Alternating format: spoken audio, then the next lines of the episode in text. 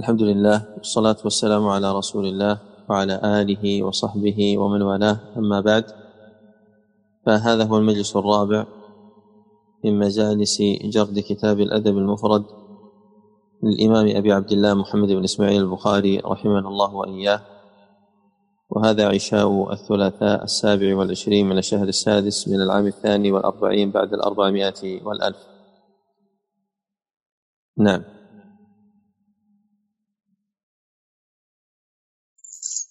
بسم الله الرحمن الرحيم، الحمد لله رب العالمين، وصلى الله وسلم وبارك على نبينا محمد وعلى آله وصحبه أجمعين. اللهم علمنا ما ينفعنا وانفعنا بما علمتنا وزدنا علما وعملا وهدى وتقى وصلاحا يا رب العالمين. فبأسانيدكم للإمام البخاري رحمه الله تعالى وإياه قال: حدثنا يحيى بن سليمان قال حدثني ابن وهب قال أخبرني عمرو بن عمرو عن يزيد بن أبي حبيب عن سنان بن سعد عن أنس رضي الله تعالى عنه أن رسول الله صلى الله عليه وسلم قال: ما تواد اثنان في الله عز وجل أو في الإسلام فيفرق بينهما أو فيفرق بينهما أول ذنب يحدثه أحدهما. لعل قوله أو في الإسلام تردد من الراوي، هل قال في الله عز وجل أو قال في الإسلام؟ لأن المعنى واحد، فليس هذا من كلام النبي صلى الله عليه وسلم أنه قال اثنان في الله أو في الإسلام، وهذا الحديث ضعيف، وعلته سنان بن سعد وهو ضعيف. اختار البخاري وابن يونس تسميته بسنان بن سعد، وهو في السنن الأربع سعد بن سنان، واختار ابن حبان في الثقات أنهما اثنان، وزاد سعيد بن سنان أو جعل سعيد بن سنان شكا في اسم أحد الرجلين. ويبدو والله أعلم أن هذا كما ذكر. ثم هذا قد صح من حديث ثابت بن أسلم البناني عن أنس كما سيأتي إن شاء الله، لكن بلفظ آخر: ما تحابا الرجلان إلا كان أفضلهما أشدهما حبا لصاحبه إلا كان أفضلهما أشدهما حبا لصاحبه. وقد سبق نحو هذا من حديث عبد الله بن عمرو مرفوعا، وهو أيضا صحيح. نعم. السلام عليكم. قال حدثنا أبو معمر قال حدثنا عبد الوارث عن يزيد قال قالت معاذة: وسمعت هشام بن عامر الأنصاري ابن ابن عمي أنس بن مالك رضي الله عنه، وكان قتل أبوه يوم أحد، أنه سمع رسول الله صلى الله عليه وسلم قال: لا يحل لمسلم أن يصارم مسلما فوق ثلاث، فإنهما فإنهما ناكبان عن الحق ما دام على صرامهما، وإن ولهما فيئا يكون كفارة عنه سبقه بالفيء، وإن مات على صرامهما لم يدخل الجنة جميعا أبدا، وإن سلم عليه فأبى أن يقبل تسليمه وسلامه رد عليه الملك ورد عليه ورد على الآخر الشيطان. هذا حديث صحيح، وسبق معنا الكلام في عدم دخول الجنة أبدا بناء على المعاصي، وأن هذا له تأويل يذكر في مكانه المناسب. نعم. حدثنا محمد بن سلام قال حدثنا عبدة عن هشام بن عروة عن أبيها عن عائشة رضي الله تعالى عنها قالت: قال رسول الله صلى الله عليه وسلم: إني لا أعرف غضب إني لا قال رسول الله صلى الله عليه وسلم: إني لا أعرف غضبك ورضاك. قالت: قلت: وكيف تعرف ذلك يا رسول الله؟ قال: إنك إذا كنت راضية قلت بلى ورب محمد، وإذا كنت ساخطة قلت لا ورب إبراهيم. قالت: قلت: أجل، لست أهاجر إلا اسمك. متفق عليه، وفيه حسن معاشرة النبي صلى الله عليه وسلم لأهله حتى يعرف من عادتها وديدنها غضبها من رضاها، ويلاطفها بمثل هذا الحديث. وفيه أيضا حسن توخي عائشة رضي الله عنها للألفاظ. نعم. صلى الله عليكم. باب من هاجر أخاه المسلم السنة. حدثنا عبد الله بن يزيد قال حدثنا حيوة قال حدثني أبو عثمان الوليد بن أبي الوليد المدني أن عمران بن أبي أنس حدثه عن أبي خراش السلمي أنه سمع رسول الله صلى الله عليه وسلم يقول: من هاجر أخاه سنة فهو كسك دمه. صحيح. نعم. حدثنا ابن أبي مريم قال أخبرنا يحيى بن أيوب قال حدثني الوليد بن أبي الوليد المدني أن عمران بن أبي أنس حدثه وأن رجلا من أسلم من أصحاب النبي صلى الله عليه وسلم حدثه عن النبي صلى الله عليه وسلم قال: هجرة المسلم سنة كدمه. وفي المجلس محمد بن المنكدر وعبد الله بن أبي عتاب، فقال: قد سمعنا هذا عنه. هو السابق. نعم.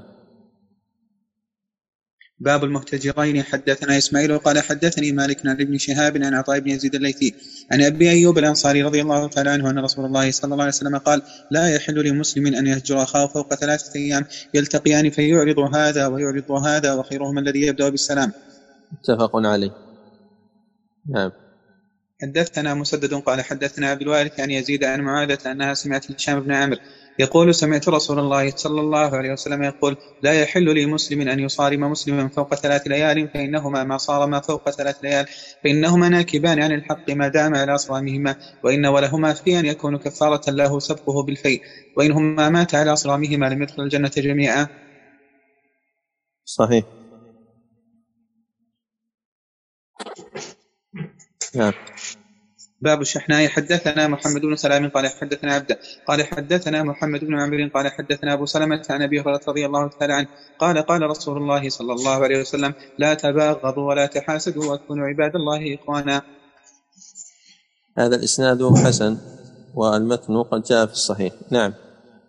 حدثنا عمر بن حفص قال حدثنا أبي قال حدثنا الأعمش قال حدثنا أبو صالح عن أبي هريرة رضي الله تعالى عنه عن النبي صلى الله عليه وسلم قال: تجد من شر الناس يوم القيامة عند الله ذا الوجهين الذي يأتي هؤلاء بوجه وهؤلاء بوجه. متفق عليه. والمراد بذلك المنافق المرائي الذي يظهر خلاف ما يبطن ويوافق كل من يجلس معه سواء على الخير أو على الباطل، ليس صاحب اعتقاد، ليس صاحب ديانة، ليس عنده حلال وحرام وغير ذلك، وإنما هو كما يقال في المثل: مع الخيل يشقرا. نعم. حدثنا عبد الله بن محمد قال حدثنا عبد الرزاق قال أخبرنا معمر عن همام عن أبي هريرة رضي الله تعالى عنه قال: قال رسول الله صلى الله عليه وسلم: إياكم الظن فإن الظن أكذب الحديث، ولا تناجشوا ولا تحاسدوا ولا تباغضوا ولا تنافسوا ولا تدابروا، وكونوا عباد الله إخوانا. متفق عليه. نعم. حدثنا إسماعيل قال حدثني مالك عن سهيل عن أبيه عن أبي هريرة رضي الله تعالى عنه أن رسول الله صلى الله عليه وسلم قال: تفتح أبواب الجنة يوم الاثنين ويوم الخميس، فيغفر لكل عبد لا يشرك بالله شيئا إلا رجل كانت بينه وبين أخيه شحناء، فيقال: أنظروا هذين حتى يصطلحا. رواه مسلم. وجاء في بعض رواياته: أركوا هذين، والروايات تفسر بعضها بعضا، والمراد انتظروا هذين. نعم. حدثنا بشر قال حدثنا عبد الله قال أخبرنا يونس عن الزهري قال أخبرني أبو دريس أنه سمع أباه أنه سمع بالدرداء رضي الله عنه يقول: ألا أحدثكم بما هو خير لكم من الصدقة والصيام صلاح ذات البين، ألا وإن البغضة هي الحالقة. صحيح. نعم. حدثنا سعيد بن سليمان قال حدثنا أبو شهاب عن ليث عن أبي فزارة عن يزيد بن الأصم عن ابن عباس رضي الله تعالى عنهما عن النبي صلى الله عليه وسلم قال: ثلاث من لم يكن ثلاث من لم يكن فيه غفر له ما سواه لمن, لمن شاء: من مات لا يشرك بالله شيئا، ولم يكن ساحرا يتبع, يتبع السحرة، ولم يحقد على أخيه. جاء في بعض النسخ عن كثير عن أبي فزارة، والصواب عن ليث عن أبي فزارة، وهو حديث ضعيف لأجل ليث هذا، وهو ابن أبي سليم. سعد بن سليمان شيخ المصنف لقبه سعدوية. وقوله ثلاث من لم يكن فيه غفر له ما سواهن، يلاحظ أنه ما, ما كان راجعا إلى الشرك أو راجعا إلى أذية الناس. وفي ذلك يقول الشاعر: كن كيف شئت فإن الله ذو كرم، وما عليك إذا أذنبت من باس، إلا اثنتين فلا تقربهما أبدا، الشرك بالله والإضرار بالناس. وهذا البيت أو هذان البيتان لا يدعوان إلى الإرجاء، ولكن أن يزيد خوف الإنسان وحذره من هذين الذنبين أكثر مما سواهما.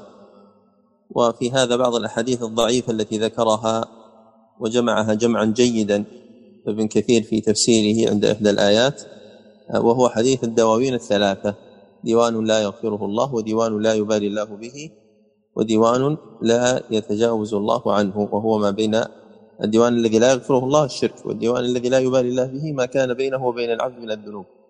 وأما حقوق الناس فهو الديوان الثالث، فيؤتي الله عز وجل كل ذي حق حقه. هذا قد ورد من أحاديث متعددة لكنها لا تخلو من مقال. نعم. السلام عليكم. باب إن السلام يجزئ من الصرم.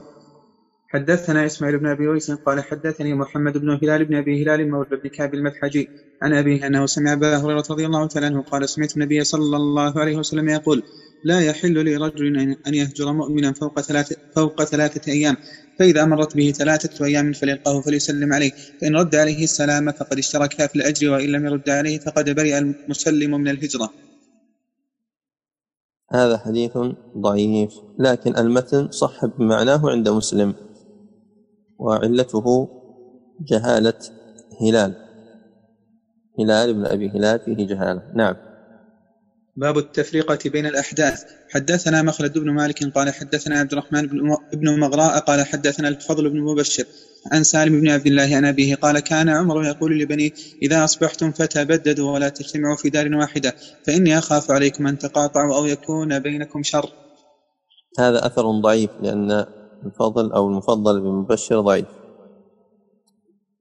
نعم. السلام عليكم. باب من أشار على أخيه وإن لم يستشره. حدثنا عمرو بن خالد قال حدثنا بكر عن ابن عجلان أن وهب بن كيسان أخبره، وكان وهب أدرك عبد الله بن عمر رضي الله تعالى عنهما، أن عبد الله بن عمر رضي الله عنهما رأى راعيا وغنما في مكان قشح، ورأى مكانا أمثل منه فقال له ويحك يا راعي حولها، فإني سمعت رسول الله صلى الله عليه وسلم يقول كل راع مسؤول عن رعيته. الإسناد حسن، والمرفوع منه قد جاء في الصحيح كما سبق معنا، وهناك نسخة مكان قبيح، وقشح هو المكان اليابس، صوابه قشح وهو المكان اليابس، يعني أنه لم ينصح لهذه البهائم، فإذا كان الإنسان مأمورا بالنصيحة للبهائم فما بالك ببني البشر. نعم. باب من كره أمثال السوء. حدثنا أبو نعيم قال حدثنا سفيان عن أيوب عن كريمة عن ابن عباس رضي الله تعالى عنهما عن النبي صلى الله عليه وسلم قال ليس لنا مثل السوء العائد في هبته كالكلب يرجع في قيئه. السوء والسوء قراءتان في سورة الفتح بمعنى الواحد، مثل الضر والضر والضعف والضعف، وهناك من فرق بين بعض هذه الكلمات. وأما هذا الحديث فهو حديث صحيح، وقد رواه المصنف هنا وفي صحيحه، وأظنه متفق عليه. نعم. السلام عليكم. باب ما ذكر في المكر والخديعة. حدثنا أحمد بن الحجاج قال حدثنا حاتم بن إسماعيل قال حدثنا أبو الأسباط الحارثي واسمه بشر بن رافع عن يحيى بن أبي كثير عن أبي سلمة عن أبي هريرة رضي الله تعالى عنه قال قال رسول الله صلى الله عليه وسلم المؤمن غر كريم والفاجر خب لئيم. هذا حديث ضعيف، علته أبو الأسباط الحارثي. قال أبو حاتم لا يتابع في حديثه. قال ابن حبان يروي الأشياء الموضوعة كأنه المتعمد لها، يأتي بطامات عن يحيى بن أبي كثير. قال ابن عبد البر اتفقوا على إنكار حديثه وطرح ما رواه وترك الاحتجاج به، لا يختلف علماء الحديث في ذلك. هذا حديث ضعيف. ومعنى كون المؤمن غرا أي أنه متغاضي، ليس عنده غائلة وشر وسوء ظن. والفاجر خب لئيم يعني أنه يسعى بالفساد بين الناس ويخادع. لست بالخب ولا الخب يخدعني كما قال عمر، وهو في صحيح البخاري إما معلقا أو مسندا. نعم. ويجوز فيه الفتح والكسر، خب وخب. نعم. باب السباب. حدثنا محمد بن أمية قال حدثنا عيسى بن موسى عن عبد الله بن كيسان عن عكرمة عن ابن عباس رضي الله تعالى عنهما قال استبى رجلان على عهد رسول الله صلى الله عليه وسلم فسب أحدهما والآخر فسب أحدهما والآخر ساكت، والنبي صلى الله عليه وسلم جالس، ثم رد الآخر فنهض النبي صلى الله عليه وسلم فقيل نهضت؟ قال نهضت الملائكة فنهضت معهم، إن هذا ما كان ساكتا ردت الملائكة على الذي سب، فلما رد نهضت الملائكة. هذا الإسناد ضعيف بوجود عبد الله بن كيسان فيه، ولكن المتن جاء من طريق أخرى. نعم. حدثنا هشام بن عمار قال حدثنا ربيح بن عطية قال حدثنا إبراهيم بن أبي عبلة عن أم الدرداء أن رجلا أتاها فقال إن رجلا نال منك عند عبد الملك، فقالت إن نؤبا بما ليس فينا، فقال ما زكينا بما ليس فينا. هذا أثر حسن، وعبد الملك هو عبد الملك بن مروان الخليفة بعد قتله لعبد الله بن الزبير. ومعنى نؤبا أي نتهم، يعني إذا وصفني إنسان وقدح في وذمني بما ليس في، فليتذكر الإنسان أنه طالما مدح بأشياء ليست فيه فهذه بتلك، فيخفف الإنسان عن نفسه ويعلم أن هذا إن شاء الله مزيد في الأجر، وأنه سيتضح للناس في المستقبل الصواب، وسيعتذر هذا لو كان عنده عقل وفي قلبه إيمان. فلا تحزن ولا تبتئس لمثل هذا. نعم. حدثنا شهاب بن عباد قال حدثنا إبراهيم بن أحمد الراسي عن إسماعيل عن قيس قال قال عبد الله: إذا قال الرجل لصاحبه أنت عدوي فقد خرج أحدهما من الإسلام أو برئ من صاحبه. قال قيس: أخبرني بعد أبو جحيفة أن عبد الله قال: إلا من تاب. هذا أثر صحيح. إسماعيل بن أبي خالد عن قيس بن أبي حازم، أثر صحيح. نعم. باب سقي الماء. حدثنا مسدد قال حدثنا عبد الواحد قال حدثنا ليث عن طاووس عن ابن عباس رضي الله تعالى عنهما أظنه, أظنه رفعه شك ليث قال: في ابن آدم ستون وثلاثمائة سلامة أو عظم أو, مف أو, مفصل أو مفصل على كل واحد منهما، في كل يوم صدقة، كل كلمة طيبة يتكلم بها الرجل صدقة، وعون الرجل أخاه على شيء صدقة، والشربة من الماء يسقي يسقيها صدقة، وإماطة الأذى عن الطريق صدقة.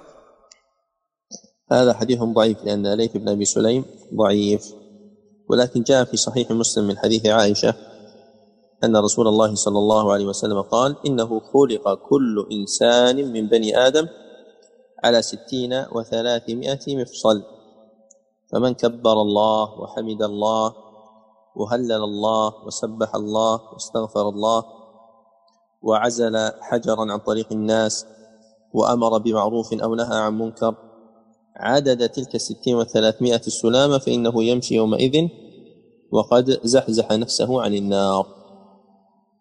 هذا بمعنى الحديث الذي معنا، لكنه من مسند عائشة وهو في صحيح مسلم. وجاء أيضا ما يشبهه من حديث أبي ذر. نعم. وجاء أيضا في صحيح مسلم، كنت الآن لا أذكر من حديث من، هل هو من حديث عائشة وغيرها. المهم جاء أنه قد يكون هو الذي في حديث أبي ذر، قال: ويجزئ من ذلك ركعتان ويجزئ من ذلك ركعتان يركعهما من الضحى. نعم. باب المستبان ما قال فعل الأول. حدثنا إبراهيم بن موسى قال حدثنا إسماعيل بن جعفر قال حدثنا العلاء بن عبد الرحمن عن أبيه عن أبي هريرة رضي الله تعالى عنه عن النبي صلى الله عليه وسلم قال: المستبان ما قال فعل البادئ ما لم يعتد المظلوم. رواه مسلم. ومعنى المستبان يعني الذي يسب، يعني الرجلان أو المرأتان أو الرجل والمرأة الذين يسب كل منهما الآخر، يعني بينهما مشاتمة. ما قال يعني الوزر كله على البادئ لأنه هو الذي تسبب، والآخر يجوز له أن يرد، لكن بشرط ما لم يعتدي المظلوم، فإذا تعدى فإنه يحمل وزر تعديه، ولا يظلم ربك أحدا. فمن يعمل مثقال ذرة خيرا يره ومن يعمل مثقال ذرة شرا يره. فيه أن التسبب ينزل منزلة الفعل، كما قال النبي صلى الله عليه وسلم: لعن الله من لعن والديه. قال: وكيف يلعن الرجل والديه؟ قال: يسب أبو الرجل فيسب أباه، ويسب أمه فيسب أمه. فجعل هذا سبا منه لوالده مباشرة، مع أنه ما سب الوالد ولكنه تسبب في ذلك، فنزل منزلة من فعل. نعم. حدثنا أحمد بن عيسى قال حدثنا ابن وهب قال أخبرني عمرو بن الحارث عن يزيد بن أبي حبيب عن سنان بن سعد عن أنس رضي الله تعالى عنه عن النبي صلى الله عليه وسلم قال: المستبان ما قال فعل البادئ حتى يعتدي المظلوم. هذا حديث ضعيف من سنان بن سعد، ضعيف. فإن قال قال صححته قبل قيل، قلنا صححنا حديث أبي هريرة، ما صححنا حديث أنس. هذا حديث وذاك حديث عند العلماء. نعم، أقصد يعني عند المحدثين، إذا اختلف الصحابي يعد حديثا آخر. ولذلك إذا قيل عن عمر بن الخطاب أو عن أبي بكر أو عن فلان أن النبي صلى الله عليه وسلم قال: خيركم من تعلم القرآن وعلمه، نقول هذا ضعيف. قل في صحيح البخاري، أقول المتن في صحيح البخاري، لكن أنت تقول من حديث فلان، فالحكم عليه من حديث فلان، وإنما الذي في صحيح البخاري من حديث عثمان رضي الله عنه. نعم. وقال النبي صلى الله عليه وسلم: تدرون ما العظه؟ قالوا: الله ورسوله أعلم. قال: نقل الحديث من بعض الناس إلى بعض ليفسدوا بينهم. أكمل. وقال النبي صلى الله عليه وسلم: إن الله عز وجل أوحى إلي أن تواضعوا ولا يبغي بعضكم على بعض. كل هذا بالإسناد السابق، فيقال فيه ما قيل في ذلك. والمتن الثاني الذي هو نقل الحديث من بعض الناس إلى بعض ليفسدوا بينهم، فيه فائدة، وهو أن من نقل الكلام على غير جهة الإفساد كالإنكار والتحذير فليس نميمة ولا غيبة. وأيضا كذلك اللفظ الأخير، وهو إن كان ضعيفا بهذا الإسناد فقد جاء في صحيح مسلم من حديث عياض بن حمار المجاشعي، وهو الحديث الوحيد لعياض في صحيح مسلم، وهو حديث طويل، هذا جزء منه. وقد قال الشاعر: القدح ليس بغيبة في ستة، متظلم ومعرف ومحذر ومجاهر فسقا ومستفت ومن طلب الإعانة في إزالة منكره. وقد سبق معنا بعض أدلة هذا، وهو حديث من؟ وحديث عائشة عندما قال النبي صلى الله عليه وسلم: بئس أخو العشيرة، فلما دخل ألان له القوم. هذا قدح جائز، يدل على أن هذا من الحالات الست الجائزة، وهو التعريف: القدح ليس بغيبة في ستة. متظلم يعني شخص يذهب إلى القاضي ويقول له فلان فعل وفعل. ومعرف شخص يعرف الناس بهذا الشخص حتى لا يقتدى به في هذا الأمر الذي وقع منه وهو محرم. وكذلك التحذير، معرف لا عفوا معرف يعني يعرف بشخص، يقول فلان الأعرج أو فلان الأعمش. والمحذر هو ما ذكرنا قبل قليل. ومجاهر فسقا هو أصلا غير مبالغ. ومستفتن يعني ذكروا في ضمن فتوى. ومن طلب الإعانة في إزالة منكر. نعم واصل.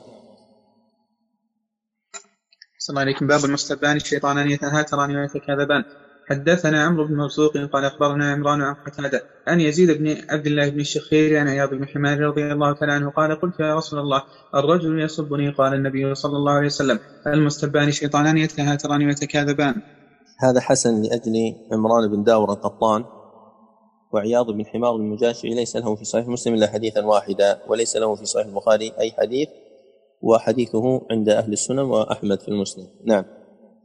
حدثنا أحمد قال حدثنا أبي قال حدثني إبراهيم عن حجاج بن حجاج عن قتادة أن يزيد بن عبد الله عن عياض بن حمار رضي الله تعالى عنه قال: قال رسول الله صلى الله عليه وسلم: إن الله عز وجل أوحى إلي أن تواضعوا حتى لا يبغي أحد على أحد ولا يفخر أحد على أحد. فقلت يا رسول الله أرأيت لو أن رجلا سبني في ملأ إنهم أنقص مني فرددت عليه هل علي في ذلك جناح؟ قال: المستبان شيطانان يتهاتران ويتكاذبان.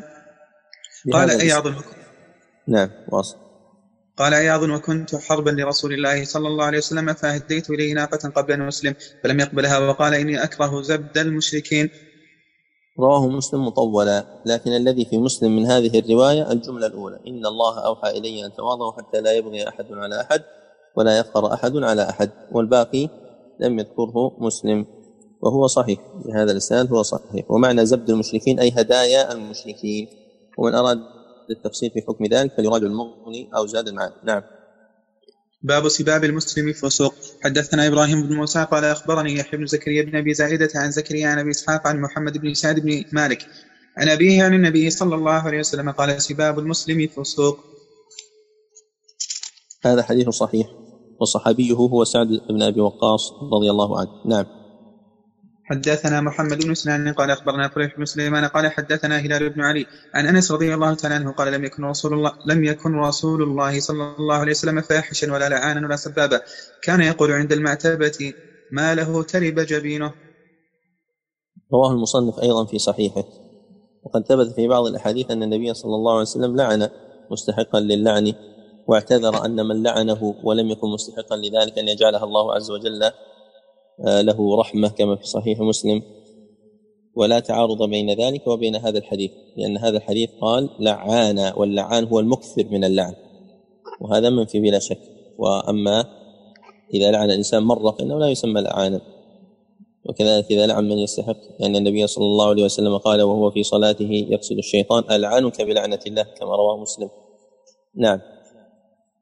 وما له ترب جبينه دعاء لا يراد به حقيقته. ما له ترب جبينه يعني لصق التراب بجبينه، والجبين على اليمين وعلى اليسار وليس الجبهة كما يظن بعض الناس.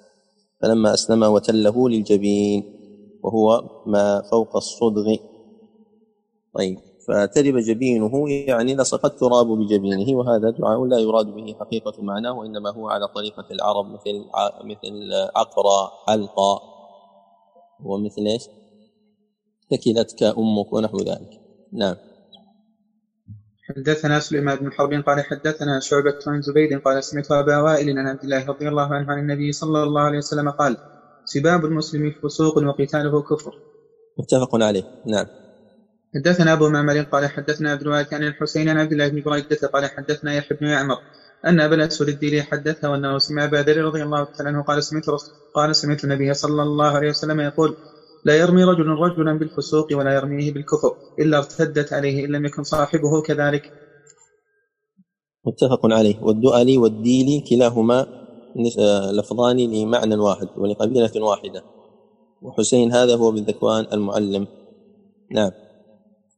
وبالسند عن أبي ذر رضي الله عنه أنه سمع النبي صلى الله عليه وسلم يقول من ادعى لغير أبيه وهو يعلم فقد كفر، ومن ادعى قوما ليس هو منهم فليتبوأ مقعده من النار، ومن دعا رجلا بالكفر أو قال عدو الله وليس كذلك إلا حارت عليه. ورواه في صحيحه أيضا حارت يعني رجعت. نعم. حدثنا عمر قال حدثنا أبي قال حدثنا الأعمش قال حدثنا عدي بن ثابت قال سمعت سليمان بن سورد رجلا من من أصحاب النبي صلى الله عليه وسلم قال استب رجلان عند النبي صلى الله عليه وسلم فغضب أحدهما فاشتد غضبه حتى انتفخ وجهه وتغير، فقال النبي صلى الله عليه وسلم إني لأعلم كلمة لو قالها لذهب عنه الذي يجد، فانطلق إليه الرجل فأخبره بقول النبي صلى الله عليه وسلم وقال تعوذ بالله من الشيطان الرجيم وقال أترى بي بأسا أمجنون أنا اذهب. متفق عليه. وفي صحيح البخاري أن رجلا قال للنبي صلى الله عليه وسلم أوصني قال لا تغضب، فردد مرارا قال لا تغضب أي لا تتعاطى أسباب الغضب ولا يتمادى بك حتى تفعل ما لا يجوز بسبب الغضب. أما أن يحصل الغضب للإنسان هذا ليس بإرادته، إذا أغضب غضب، هذا أمر جبلي وغريزي وطبعي في الناس، لكن الذي ينهى عنه أن يفعل الفعل الذي يترتب على الغضب ثم يندم عليه بعد ذلك من الأفعال المحرمة، أو أن يتعاطى الأسباب التي تجعله يغضب، على الإنسان أن يتجنب مثل هذه الأسباب. نعم.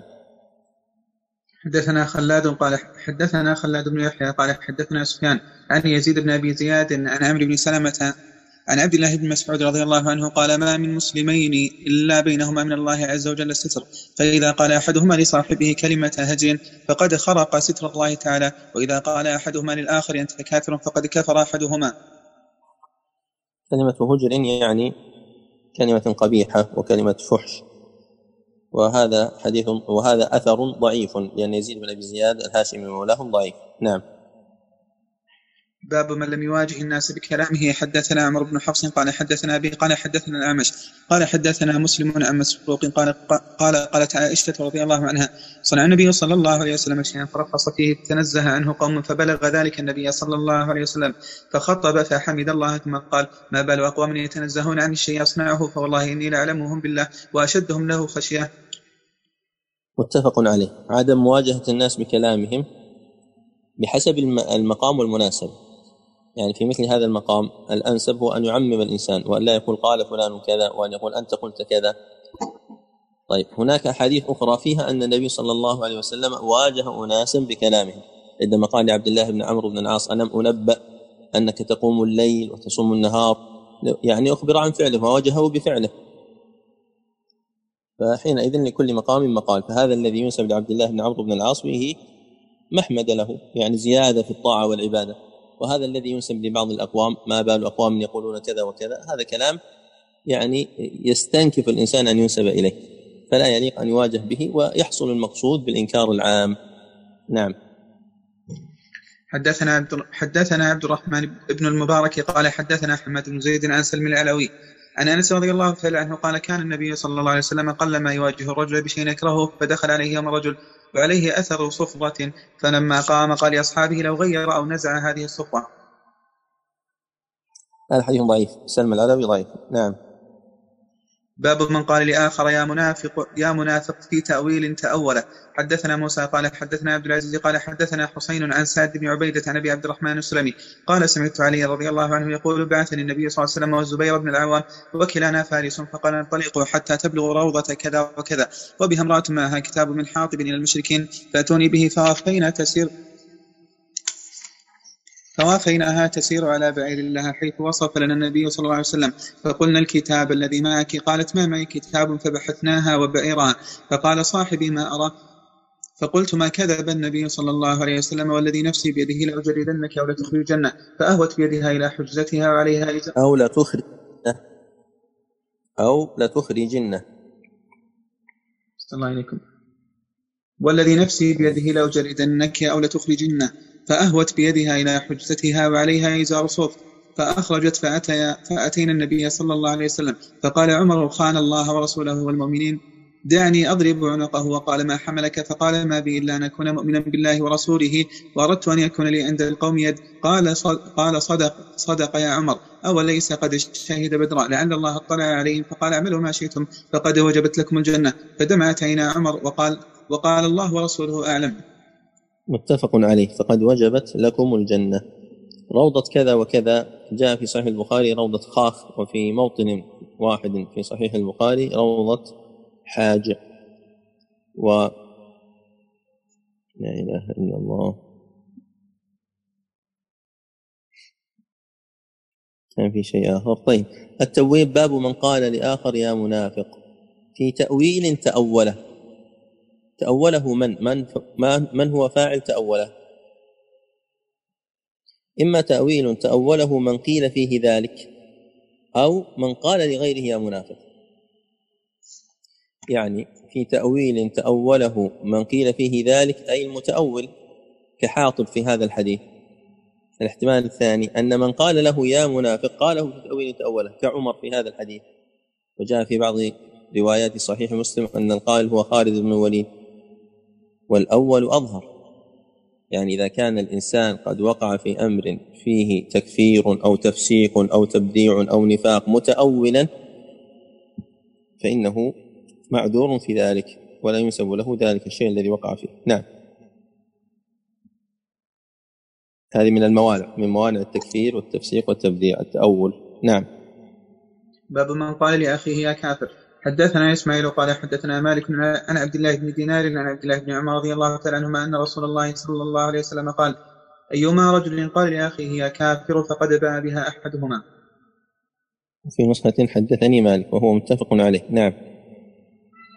حدثنا سعيد بن داود قال حدثنا مالك بن نافع حدثه أن عبد الله بن عمر أخبره أن رسول الله صلى الله عليه وسلم قال إذا قال للآخر كافر فقد كفر أحدهما، إن كان الذي قال له كافرا فقد صدق، وإن لم يكن كما قال فقد باء الذي قال له بالكفر. رواه المصنف في صحيحه. ذكر الوجهين جميعا عن مالك، مالك عن عبد الله بن دينار ومالك عن نافع. نعم. باب شماتة الأعداء. حدثنا عبد الله بن محمد قال حدثنا سفيان عن سمي عن أبي صالح عن أبي هريرة رضي الله تعالى عنه أن النبي صلى الله عليه وسلم كان يتعوذ من سوء القضاء وشماتة الأعداء. هذا رواه مسلم، لكن يلاحظ أن إسناد الحديث السابق الأخير سعيد بن داود فيه ضعف، لكنه لم ينفرد به توبع. نعم. في المال.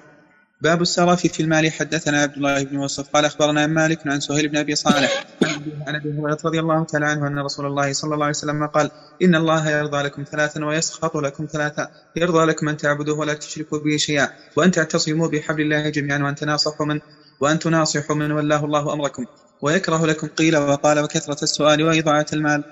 صحيح. نعم. حدثنا عبد الله بن سعيد قال حدثنا سعيد بن السابق رواه مسلم. نعم. حدثنا عبد الله بن سعيد قال حدثنا سعيد بن منصور قال حدثنا اسماعيل بن زكريا عن عمرو بن قيس الملائي عن المنهال عن سعيد بن جبير عن ابن عباس رضي الله تعالى عنهما في قولها عز وجل وما أنفقتم من شيء فهو يخلفه وهو خير الرازقين، قال في غير إسراف ولا تقتير. هذا أثر صحيح. وعمرو بن قيس الملائي ثقة، ويشتبه بعمر بن قيس سندل وهو ضعيف. وعندنا ثالث وهو عمر بن قيس المعصر وهو ثقة لكنه مقل، سبق معنا في حديث واحد أو أثر. والمنهال هو بن عمرو. نعم. باب المبذرين. حدثنا قبيصة قال حدثنا سفيان عن سلمة عن مسلم البقين أنا بالعبيدين قال سألت عبد الله قال سألت عبد الله عن المبذرين قال الذين ينفقون في غير حق هذا صحيح. وعبد الله بن مسعود. نعم. حدثنا عارم قال حدثنا هشيم قال حدثنا حسين عن عكرمة عن ابن عباس رضي الله تعالى عنهما قال المبذرين قال المبذرين في غير حق. وهذا حسن. وعارم لقب محمد بن فضل السدوسي، وهشيم هو بشير الواسطي، وحسين بن عبد الرحمن. نعم.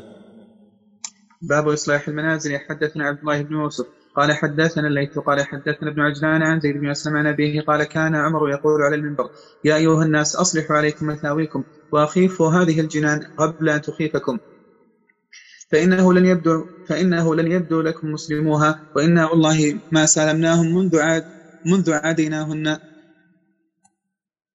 هذا أثر حسن عن عمر رضي الله عنه يا أيها الناس أصلحوا عليكم مثاويكم يعني منازلكم، وهذا هو محل الشاهد للتبويب، مناسبته للتبويب أصلحوا عليكم مثاويكم، ومناسبة الباب للكتاب هو وما بعده أنه متعلق بآداب المسكن، ففيه وفي الأبواب التالية والأحاديث التالية إباحة اتخاذ المنازل دون إسراف في ذلك، وهذا أدب، ومناسبته لما قبله وهو باب المبذرين أن هذا فيه تقرير إباحة إصلاح البناء، ثم فيما يليه بيان النهي عن التبذير والإسراف فيه، فهو مرتبط به. والمقصود بالجنان الحيات. وهذه الجملة الأخيرة قد جاءت في حديث صحيح مرفوع. نعم. باب النفقة في البناء. حدثنا عبد الله بن موسى عن إسرائيل عن أبي إسحاق عن حارثة بن مضرب عن خباب رضي الله عنه قال إن الرجل لا يؤجر في كل شيء إلا البناء. وهذا صحيح، والمراد بذلك ما زاد عن الحاجة، جمعا بين أحاديث الباب. نعم. باب عمل الرجل مع ماله. حدثنا أبو حفص بن علي قال حدثنا أبو عاصم قال حدثنا عمرو بن وهب بن طائفي قال حدثنا غطيف بن أبي سليمان أن نافع بن عاصم أخبره أنه سمع عبد الله بن عمرو قال لابن أخي له قد لابن أخي له خرج من الوقت أيعمل عمالك؟ قال لا أدري. قال أما لو كنت ثقفيا لعلمت ما يعمل عمالك. ثم التفت إلينا فقال إن الرجل إذا عمل مع عماله في داره، وقال أبو عاصم مرة في ماله كان عاملا من, من عمال الله عز وجل. مثل هذا قد يقال بالاجتهاد، وهذا الأثر حسن.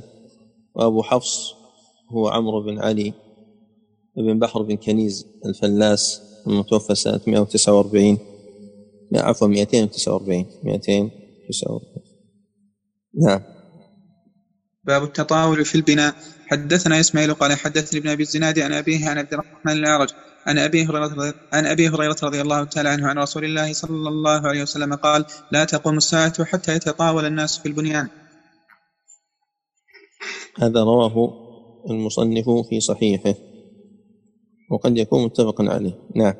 حدثنا ليس بهذا ليس بهذا الإسناد، لأن عبد الرحمن بن أبي الزناد كما سبق صدوق وتكلموا فيه، يبدو أنه رواه البخاري. نعم. حدثنا محمد قال أخبرنا عبد الله قال حدثنا قال اسمه حسن يقول كنت أدخل بيوت أزواج النبي صلى الله عليه وسلم في خلافة عثمان بن عفان فأتناول سقفها بيدي. هذا أثر صحيح. في بعض النسخ حدثنا محمد قال أخبرنا عبد الله قال حدثنا حريث بن السائب، فإن كان كذلك فمحمد هو بن مقاتل المروزي، وعبد الله هو ابن المبارك عبد الله هو ابن المبارك وإلا فيكون معلقا. نعم. وبالسند عن عبد الله قال أخبرنا داود بن قيس قال رأيت الحجرات من جريد النخل مغشا من خارج من خارج بمسوح الشعر، وأظن عرض البيت من باب الحجرة إلى باب البيت نحو من ستة أو سبعة أذرع، وأحرز أحزر وأحرز وأحزر البيت الداخل عشرة أذرع، وأظن سمكه بين الثمانية والسبعين نحو ذلك. ووقفت عند باب عائشة رضي الله عنها فإذا هو مستقبل المغرب.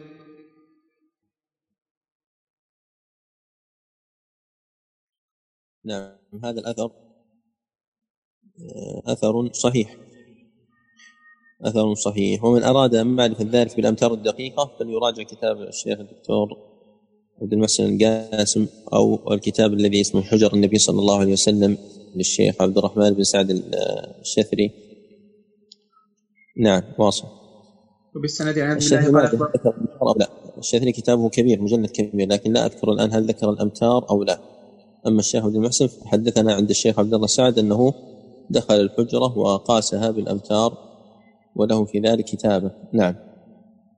وبالسند عن عبد الله قال أخبرنا علي بن مسعد الثاني عبد الله الرومي قال دخلت على أم طلق فقلت ما أقصر فقلت ما أقصر سقف بيتك هذا؟ قالت يا بني إن أمير المؤمنين عمر بن الخطاب رضي الله عنه كتب إلى أعماله لا تطيل بناءكم فإنه من شر أيامكم. هذا أثر ضعيف لأن علي بن مسعد ضعيف، وهذا يدخل في بعض أبواب الحديث من حيث الاتفاق من حيث الاتفاق والافتراق من حيث لا هو من حيث ماذا ربما يدخل في المتشابه في المتشابه لأن عندنا حماد بن مسعد ثقة وعندنا علي بن مسعد ضعيف.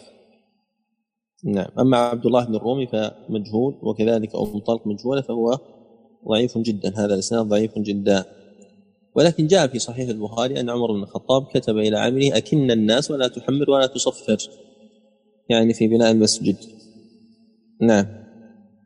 باب من بنى. حدثنا سليمان بن حرب قال حدثنا جرير بن حازم عن الأعمش عن سلام بن شرحبيل عن حبة ابن خالد ابن خالد ابن خالد وسواء ابن خالد أنهما أتيا النبي صلى الله عليه وسلم وهو يعالج حائطا أو بناء له فأعانه. هذا ضعيف سلام فيه جهالة. نعم.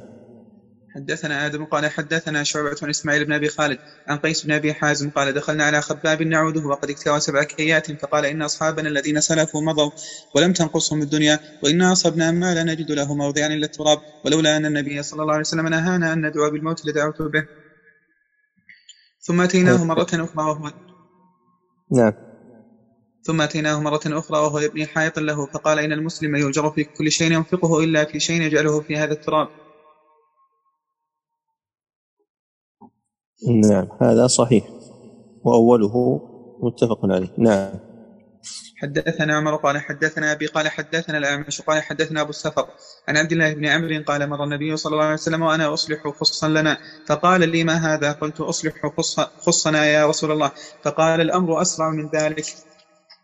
وهذا صحيح، والمراد بالخص يعني البيت المعمول من الخشب والقصب، وليس في هذا عدم اتخاذ البيوت ولكن فيه تنبيه لوجود المناسبة، لأنه لم يقل له لا تفعل، لم يستعمل معه أسلوب من أساليب النهي وإنما أقره على ما يفعل ونبهه إلى تذكر الآخرة فقال الأمر أسرع من ذلك.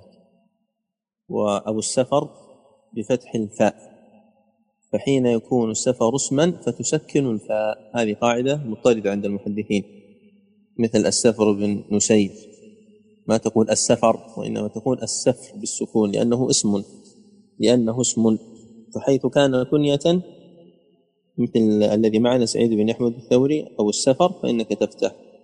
يقول السيوطي السفر بالسكون في الأسماء والفتح في الكنى بلا امتراء. نعم.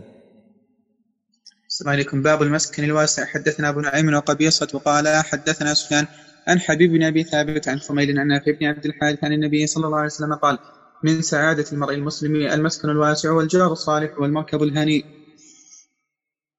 هذا حديث حسن. والسعة بحيث لا يكون فيه إسراف، يكون عند الإنسان اعتدال وتوسط، لا يضيق ويقتر ولا يتوسع ويبذر وإنما يتوسط. وجاء في بعض روايات هذا الحديث المرأة الصالحة. نعم. باب من اتخذ الغرف. حدثنا موسى قال حدثنا الضحاك ابن نبراس أبو الحسن عن ثابت أنه كان مع أنس بالزاوية فوق غرفة له فسمع الأذان فنزل ونزلت فقارب في الخطى فقال كنت مع زيد بن ثابت فمشى بي هذه المشية وقال أتدري لما فعلت بك؟ فإن النبي صلى الله عليه وسلم مشى بي هذه المشية وقال أتدري لما مشيت بك؟ قلت الله ورسوله أعلم. قال لي قال لي ليكثر عدد خطانا في طلب الصلاة. هذا ضعيف جدا. الضحاك بن نبراس متروك، ومشي بكسر الميم لأنها هيئة، أما المشي بالفتح فهي المرة الواحدة. نعم. باب النقش البنياني. حدثنا عبد الرحمن بن يونس قال حدثنا محمد بن أبي الفديك قال حدثني عبد الله بن أبي يحيى عن ابن أبي هند عن أبي هريرة رضي الله تعالى عنه عن النبي صلى الله عليه وسلم قال لا تقوم الساعة حتى يبني الناس بيوتا يشبهونها بالمراحل. قال إبراهيم يعني الثياب المخططة. هذا ضعيف للانقطاع بين داود بن أبي هند وبين أبي هريرة، عفوا سعيد بن أبي هند، هذا منقطع. نعم. حدثنا موسى قال حدثنا أبو عوانة قال حدثنا عبد الملك بن عمير عن وراد كاتب المغيرة بن ش... المغيرة قال كتب معاوية إلى المغيرة اكتب إلي ما سمعت من رسول الله صلى الله عليه وسلم، فكتب إليه أن النبي الله صلى الله عليه وسلم كان يقول في دبر كل صلاة لا إله إلا الله وحده لا شريك له له الملك وله الحمد وهو على كل شيء قدير، اللهم لا مانع لما أعطيت ولا معطي لما منعت ولا ينفع ذا الجد منك الجد. وكتب إليه أنه كان ينهى عن قيل وقال وكثرة السؤال وإضاعة المال، وكان ينهى عن عقوق الأمهات ووأد البنات ومنع النهات. متفق عليه. نعم. حدثنا آدم قال حدثنا ابن أبي ذئب عن سعيد المقبوري عن أبي هريرة رضي الله تعالى عنه قال قال النبي صلى الله عليه وسلم لن ينجي أحد منكم عمل، قال ولا أنت يا رسول الله؟ قال ولا أنا إلا أن يتغمدني الله منه برحمة، فسددوا وقاربوا واغدوا وروحوا وشيء من الدلجة والقصد القصد تبلغ. متفق عليه. نعم. باب الرفق. حدثنا عبد العزيز بن عبد الله قال حدثنا إبراهيم بن سعد عن ابن شهاب عن عروة بن زبير أن عائشة زوج النبي صلى الله عليه وسلم قالت دخل رهط من اليهود على رسول الله صلى الله عليه وسلم فقالوا السلام عليكم، قالت عائشة ففهمتها فقلت عليكم السلام واللعنة، قالت فقال رسول الله صلى الله عليه وسلم مهلا يا عائشة إن الله يحب الرفق في الأمر كله، فقلت يا رسول الله أولم تسمع ما قالوا؟ قال رسول الله صلى الله عليه وسلم قد قلت عليكم. وقد رواه في صحيحه أيضا. قد يرد السؤال على الحديث السابق وهو هل فيه تعارض بينه وبين قوله تعالى ادخلوا الجنة بما كنتم تعملون ونحو ذلك من الآيات، والجواب أنه لا تعارض، فدخول الجنة يكون برحمة الله عز وجل لأن الأعمال لا تبلغ أن تكون سببا لذلك، ولكن التفاوت في الجنة والمنازل فيها تكون بالأعمال، والأعمال سبب للرحمة، فالإنسان يعمل ليرحمه الله ويدخله الجنة بذلك. وهذا جواب آخر. نعم. حدثنا مسدد قال حدثنا أبو عوانة عن الأعمش عن تميم بن سلمة عن عبد الرحمن بن هلال عن جرير بن عبد الله رضي الله عنه قال قال رسول الله صلى الله عليه وسلم من يحرم الرفق يحرم الخير. حدثنا محمد بن كثير قال أخبرنا شعبة عن الأعمش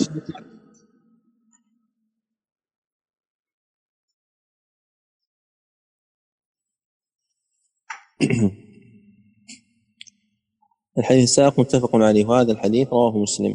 نعم.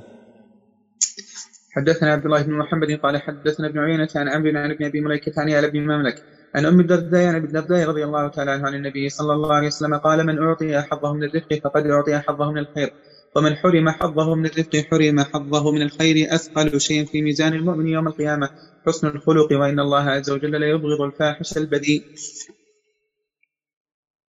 هذا الحديث في إسناده جهالة لأن يعلى بن مملك ليس بالمشهور كما قال النسائي، ولكن صحح له الترمذي وابن خزيمة وابن حبان، فإذا وجدت له طرق أخرى وهو الظاهر لأن بعض جمله إذا أخذت على انفراد فإنها قد جاءت في أحاديث أخرى شواهد فتتقوى بها.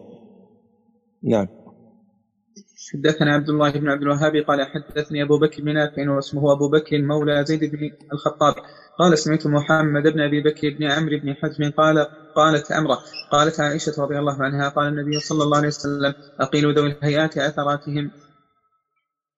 وهذا حديث ضعيف. أبو بكر بن نافع مختلف فيه،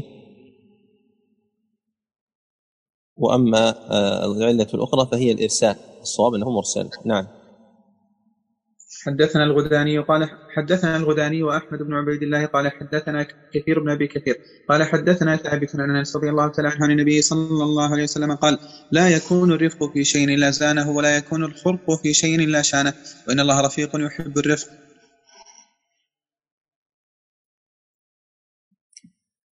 هذا حديث حسن. والغداني بضم المعجمة وتخفيف المهملة كما قال ابن حجر في الفتح. نعم. وهذا من تميم الغداني.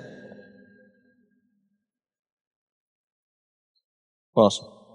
حدثنا عمرو بن مرزوق قال أخبرنا شعبة عن قتادة قال سمعت عبد الله بن أبي عتبة يحدث عن أبي سعيد الخدري رضي الله تعالى عنه قال كان رسول الله صلى الله عليه وسلم أشد حياء من العذراء في خدرها، وكان إذا كرهها شيئا عرفناه في وجهه. متفق عليه. نعم. حدثنا أحمد بن يونس قال حدثنا زهير عن قابوس عن أن أباه حدثه عن ابن عباس رضي الله تعالى عنهما عن النبي صلى الله عليه وسلم قال الهدي الصالح والسمت, والسمت والاقتصاد جزء من سبعين جزء من النبوة. ضعيف من أجل قابوس. نعم. أو اسم ظبيان. نعم. حدثنا حفص بن عمر قال حدثنا شعبة عن المقدام عن أبيه عن عائشة رضي الله عنها قالت كنت على بعير فيه صعوبة فقال النبي صلى الله عليه وسلم عليك بالرفق فإنه لا يكون في شيء إلا زانه ولا ينزع من شيء إلا شانه. رواه مسلم. نعم. حدثنا عبد العزيز قال حدثنا الوليد بن مسلم عن أبي رافع عن سعيد عن سعيد المقبري عن أبيه عن أبي هريرة رضي الله تعالى عنه قال قال رسول الله صلى الله عليه وسلم إياكم والشح فإنه أهلك من كان قبلكم سفكوا دماءهم وقطعوا أرحامهم والظلم ظلمات يوم القيامة. هذا ضعيف جدا لأن أبا رافع إسماعيل بن رافع القاص عفوا لا ضعيف فقط ليس ضعيف جدا لأن أبا لأن أبا رافع هذا ضعيف. وجملة ظلم ذمومات هذا جاءت في الصحيحين جاءت من حديث عبد الله بن عمر وغيره. نعم. باب الرفق في المعيشة. حدثنا حرمي بن حصن قال حدثنا ابن واحد قال حدثنا سعيد بن كثير بن عبيد قال حدثني أبي قال دخلت على عائشة أم المؤمنين رضي الله عنها فقالت أمسك حتى فقالت أمسك حتى أخيط نقبتي فأمسكت فقلت يا أم المؤمنين لو خرجت لو خرجت فأخبرتهم لأعدوه منك بخلا. قالت أبصر شأنك إنه لا جديد لمن لا يلبس الخلق. هذا إسناده حسن. ومعنى أخيط نقبتي أي سراويل المخيطة ما يسمونه الآن بالسراويل المخيطة يعني المغلقة من الأعلى والمفتوحة من الأسفل.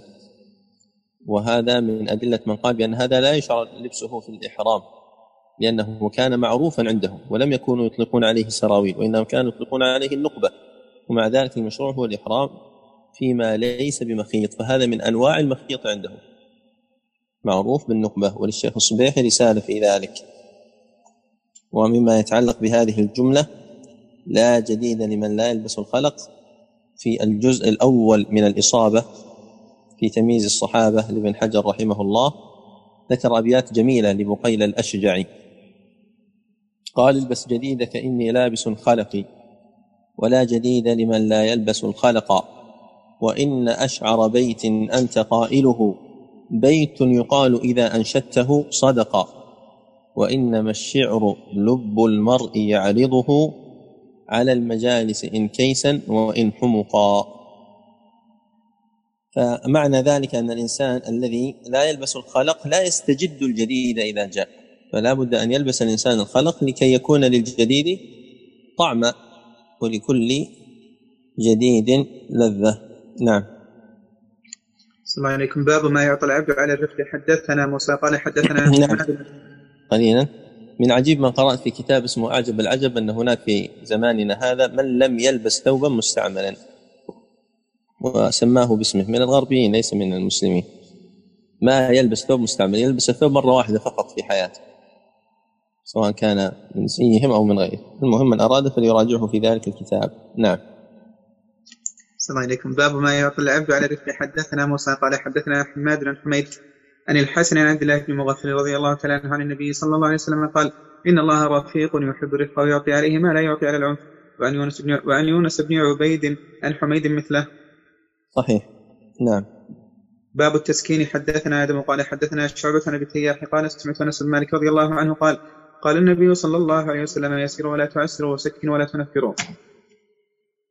وهذا رواه البخاري في صحيحه ومسلم. والمراد بالتسكين سكنوا يعني أن يكون الإنسان مبشرا بالخير وأن يكون باثا للطمأنينة بين الناس وأن لا يكون سببا للإرعاب والتخويف.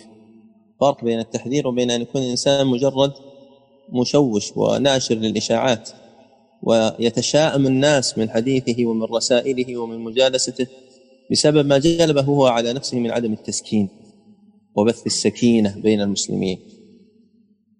وراجعوا إن شئتم في مدارج السالكين منزلة السكينة ذكر فيها ست آيات ذكر فيها السكينة في القرآن ثلاثة منها في سورة الفتح. ولكن قراءة هذه الآيات على سبيل الأذكار أيضا هذا غير مشروع وإنما يقرأها الإنسان عرضا إذا عرض له خوف مثلا من باب الرقية. نعم. السلام عليكم. حدثنا قتيبة قال حدثنا جرير عن عطاء عن أبيه عن عبد الله بن عامر رضي الله تعالى عنهما قال نزل ضيف في بني إسرائيل وفي الدار كلبة لهم فقالوا يا كلبة لا تنبحي على ضيفنا فصحنا الجراء في بطنها فذكروا لنبي لهم فقال إن مثل هذا كمثل أمة تكون بعدكم يغلب سفهاؤها علماءها. هذا ضعيف مرفوعا وموقوفا والسبب في ذلك هو أنه من رواية عطاء بن السائب، والذين رووه عن عطاء بن السائب هم الذين رووا عنه بعد الاختلاط، فمنهم من رواه مرفوع ومنهم من رواه موقوفا أو شخص لا يعرف هل هو قبل الاختلاط أو بعد الاختلاط. فعلته هو أن عطاء اختلط اختلاطا مؤثرا، نوع الاختلاط عند عطاء بن السائب هو الاختلاط المؤثر، فلا بد أن يعلم من هو هذا التلميذ وهل روايته عنه قبل الاختلاط أو لا حتى يكون الحديث صحيحا، وهذا قد رواه أحمد مرفوعا.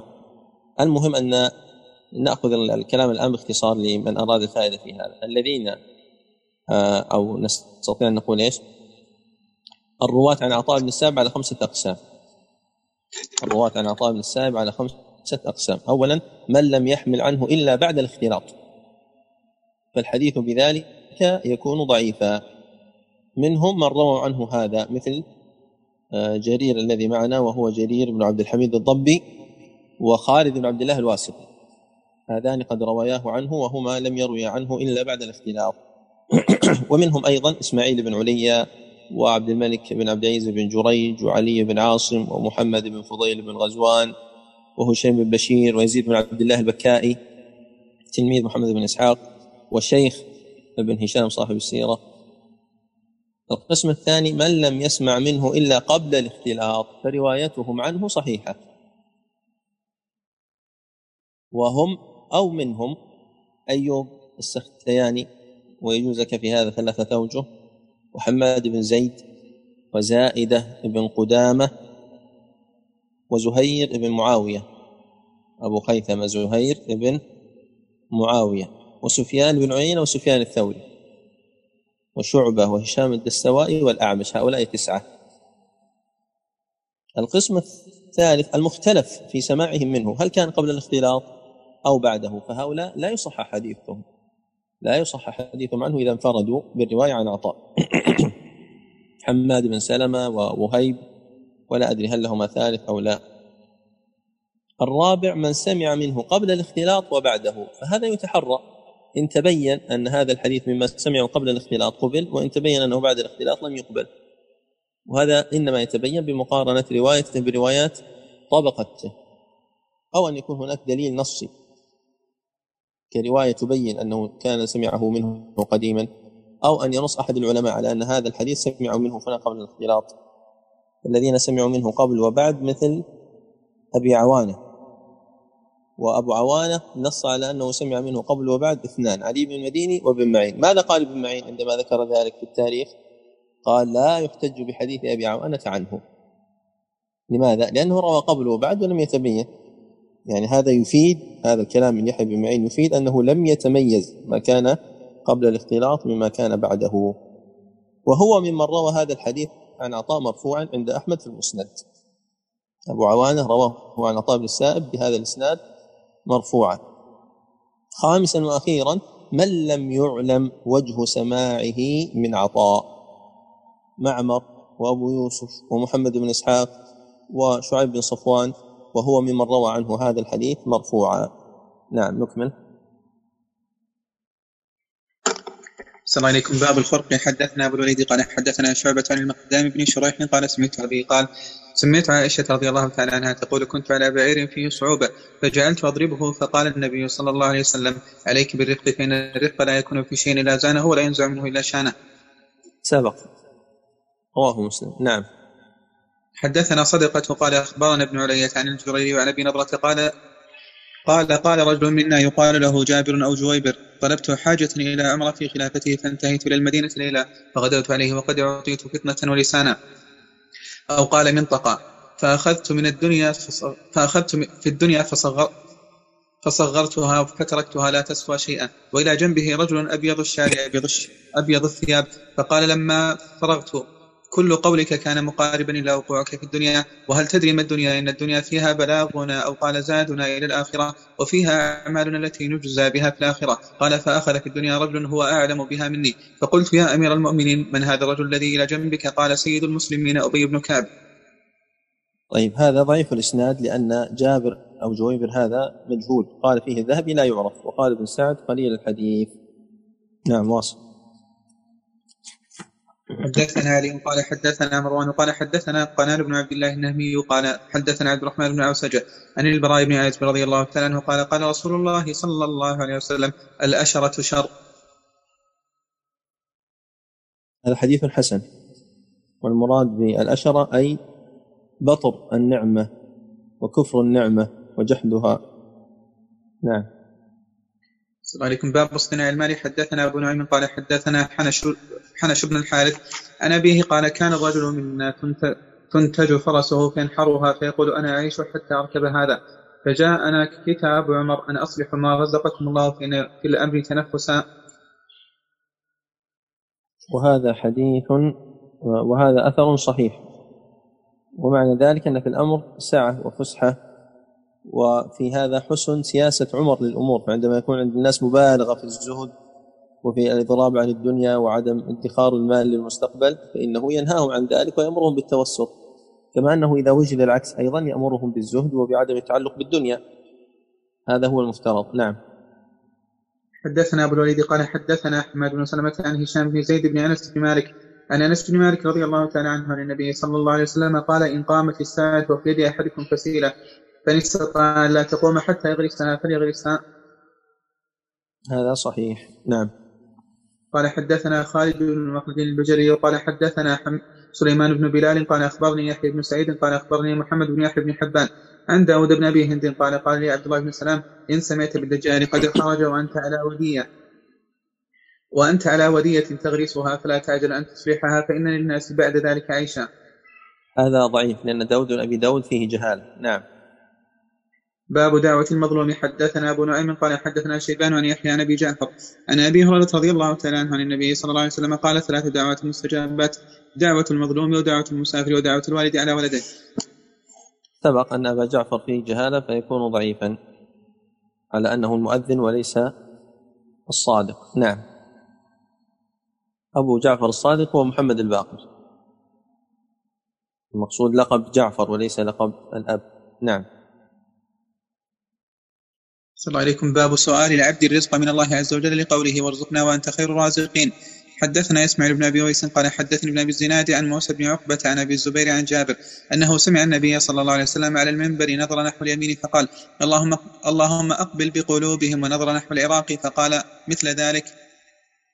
أنه سمع النبي صلى الله عليه وسلم على المنبر نظر نحو اليمن فقال اللهم أقبل بقلوبهم، ونظر نحو العراق فقال مثل ذلك، ونظر نحو كل, كل أفق فقال مثل ذلك، وقال اللهم ارزقنا من تراث الأرض وبارك لنا في مدنا وصاعنا. هذا حديث حسن وفيه أمر، وهو أن الجهاد المقصود به هداية الناس ونشر الإسلام، وليس المقصود به الطمع في تكثير الأراضي والأموال ولا في سفك الدماء. فلا يفهم أن الإنسان من يرزقنا من تراث الأرض وبارك لنا في مدنا وصاعنا أنهم يقصدون بالجهاد والاستيلاء على الأراضي، وإنما يقصدون بذلك الهداية. اللهم أقبل بقلوبهم، ما قال اللهم ارزقنا أموالهم وأراضيهم وغنمناها، ولذلك يقرون على أراضيهم إذا أسلموا. هذا أكبر دليل على أنهم لا لا يطمعون في أراضيهم، إذا أسلموا يقر كل الناس على أراضيهم. نعم. السلام عليكم. باب الظلم والظلمات. حدثنا بشر قال حدثنا عبد الله قال حدثنا داود بن قيس قال حدثنا عبد الله بن مقسم قال سمعت جابر بن عبد الله رضي الله عنهما يقول قال رسول الله صلى الله عليه وسلم اتقوا الظلم فإن الظلم فإن الظلم ظلمات يوم القيامة، واتقوا الشح فإن الشح أهلك من كان قبلكم وحملهم على أن سفكوا دماءهم واستحلوا محارمهم. رواه مسلم. نعم. حدثنا حاتم قال حدثنا الحسن بن جعفر قال حدثنا المنكدر بن محمد بن المنكدر أنا أبيه عن جابر رضي الله تعالى عنه قال قال رسول الله صلى الله عليه وسلم يكون في آخر أمتي مسخ وقذف وخسف ويبدأ بأهل المظالم. هذا ضعيف لأجل المنكدر. نعم. حدثنا أحمد بن يونس قال حدثنا عبد العزيز بن ماجشون قال أخبرني عبد الله بن دينار عن ابن عمر رضي الله تعالى عنهما عن النبي صلى الله عليه وسلم قال الظلم ظلمات يوم القيامة. متفق عليه. نعم. حدثنا مسدد وإسحاق قال حدثنا معاذ قال حدثني أبي عن قتادة عن أبي المتوكل الناجي عن أبي سعيد رضي الله تعالى عنه عن النبي أن رسول الله صلى الله عليه وسلم قال إذا خلص المؤمنون من النار حبسوا بقنطرة بين الجنة والنار فيتقاصون مظالم بينهم في الدنيا حتى إذا نقوا وهذبوا أذن لهم بدخول الجنة، فوالذي نفس محمد بيده لا أحدهم بمنزله أدل منهم في الدنيا. أبو سعيد هو الخدري، وهذا حديث صحيح رواه المصنف في صحيحه، وأبو المتوكل الناجي داود بن علي ويقال عفوا علي بن داود ويقال علي بن دؤاد. نعم. السلام عليكم. قال حدثنا مسدد قال حدثنا يحيى بن عجلان عن سعيد بن أبي سعيد المقبوري عن أبيه عن أبي هريرة رضي الله تعالى عنه عن النبي صلى الله عليه وسلم قال: إياكم الظلم فإن الظلم ظلمات يوم القيامة، وإياكم الفحش فإن الله لا يحب الفاحش المتفحش، وإياكم الشح فإنه دعا من كان قبلكم فقطع أرحامهم ودعاهم فاستحلوا محارمهم. هذا إسناد الحسن لأجل ابن عجلان ويحيى بن سعيد القطان. نعم. حدثنا عبد الله بن مسلمة قال حدثنا داود بن قيس عن عبيد الله بن مقسم عن جابر رضي الله تعالى عنه عن النبي صلى الله عليه وسلم قال: إياكم الظلم فإن الظلم ظلمات يوم القيامة، واتقوا الشح فإنه أهلك من كان قبلكم وحملهم على أن سفكوا دماءهم واستحلوا محارمهم. سبق. نعم. حدثنا سليمان بن حرب قال حدثنا أحمد بن زيد عن عاصم عن أبي الضحى قال: اجتمع مسروق وشتير, وشتير بن شكر في المسجد فتقوض إليهما حلق المسجد، فقال مسروق: لا أرى هؤلاء يجتمعون إلينا. أعد معلش. حدثنا سليمان بن حرب.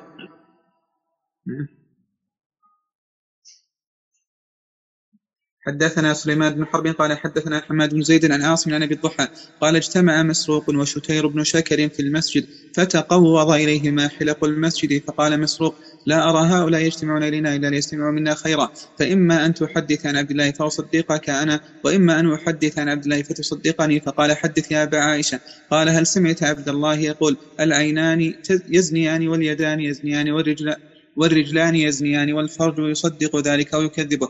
فقال: نعم. قال: وأنا سمعته. فهل سمعت عبد الله يقول: ما في القرآن آية أجمع لحلال وحرام وأمر ونهي من هذه الآية، إن الله يأمر بالعدل والإحسان وإيتاء ذي القربى؟ قال: نعم، وأنا قد سمعته. قال: فهل سمعت عبد الله يقول: ما في القرآن آية أسرع فرجا من قوله: ومن يتق الله يجعل له مخرجا؟ قال: نعم. قال: وأنا قد سمعته. قال: فهل سمعت عبد الله يقول: ما في القرآن آية أشد تفويضا من قوله: يا عبادي الذين أسرفوا على أنفسهم لا تقنطوا من رحمة الله؟ قال: نعم. قال: وأنا سمعته. هذا الأثر إسناده حسن.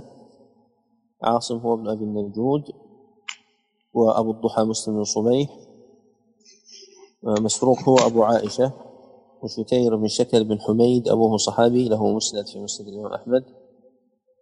فتقوض إليهما يعني اجتمعت الحلق المتناثرة الكثيرة في المسجد، اجتمعت إليهما لكونهما من من أصحاب عبد الله بن مسعود، وهذا في الكوفة. والحديث الأول جاء مرفوعا صحيحا، وما بعد ذلك جاءت فيه روايات كثيرة: أصدق آية، وأحسن آية، وأرجى آية، فيها آثار كثيرة مختلفة عن السلف، يمكن أن يراجع فيها بعض التفاسير، وقلت لا أعلم تفسير جماعها، لكن ذكرناها في ضمن دروس التفسير. نعم. السلام عليكم. قال حدثنا عبد الأعلى بن مسلم قال قال حدثنا عبد الأعلى بن مسلم أو بلغني عنه قال حدثنا سعيد بن عبد العزيز عن ربيعة بن يزيد عن أبي إدريس الخولاني عن أبي ذر رضي الله تعالى عنه عن النبي صلى الله عليه وسلم عن الله تبارك وتعالى قال: يا عبادي إني قد حرمت الظلم على نفسي وجعلته محرما بينكم فلا تظلموا، يا عبادي إنكم إنكم الذين تخطئون بالليل والنهار وأنا أغفر الذنوب ولا أبالي فاستغفروني أغفر لكم، يا عبادي كلكم جائع إلا من أطعمته فاستطعموني أطعمكم، يا عبادي كلكم عار إلا من كسوته فاستكسوني أكسكم، يا عبادي لو أن أولكم وآخركم وإنسكم وجنكم كانوا على أتقى قلب عبد منكم لم يزد ذلك في ملكي شيئا، ولو كانوا على أفجر قلب رجل لم ينقص ذلك من ملكي شيئا، ولو اجتمعوا في صعيد واحد فسألوني فأعطيت كل إنسان منهم ما سأل لم ينقص ذلك من ملكي شيئا، إلا كما ينقص البحر أن أن يغمس فيه المخيط غمسة واحدة، يا عبادي إنما هي أعمالكم أحفظها عليكم، فمن وجد خيرا فليحمد الله، ومن وجد غير ذلك فلا يلوم إلا نفسه. كان أبو إدريس إذا حدث بهذا الحديث جثى على ركبتيه. وهذا قد رواه مسلم، وهو أعظم حديث لأهل الشام كما قال الإمام أحمد، وأن يغمس فيه الخيط عندنا. وأحيلكم في شرح هذا الحديث للكتاب العظيم الجليل كتاب جامع العلوم والحكم لابن رجب، وله رواية عند الترمذي فيها اختلاف في بعض الألفاظ وزيادات، لكن علتها شهر بن حوشب في آخره أعطاء كلام ومنع كلام، ذلك أني جواد ماجد واجد. نعم. السلام عليكم. باب كفارة المريض. حدثنا إسحاق بن العلاء قال حدثنا عمرو بن الحارث قال حدثنا عبد الله بن سالم عن محمد الزبيدي قال حدثنا سليم بن عامر أن غضيف بن الحارث أخبره أن رجلا أبا عبيدة بن الجراح وهو وجع فقال كيف أمسى أجر الأمير؟ فقال هل تدرون فيما تجرون فيما تؤجرون به؟ فقال بما يصيبنا فيما نكره. فقال إنما تؤجرون بما أنفقتم في سبيل الله واستنفق لكم ثم عدادات الرحل كلها حتى بلغ عذار البردون، ولكن هذا الوصب الذي يصيبكم في أجسادكم يكفر الله به من خطاياكم. هذا ضعيف لأن إسحاق بن العلاء فيه ضعف لينه النسائي وأثنى عليه بن معين فهو مختلف فيه. وهذا الباب باب كفارة المريض، يعني تكفير المرض لسيئات المريض. استنفق لكم يعني أنفق لكم، فالألف والسين والتاء هنا بمعنى الفعل، مثل استقر بمعنى قر. نعم.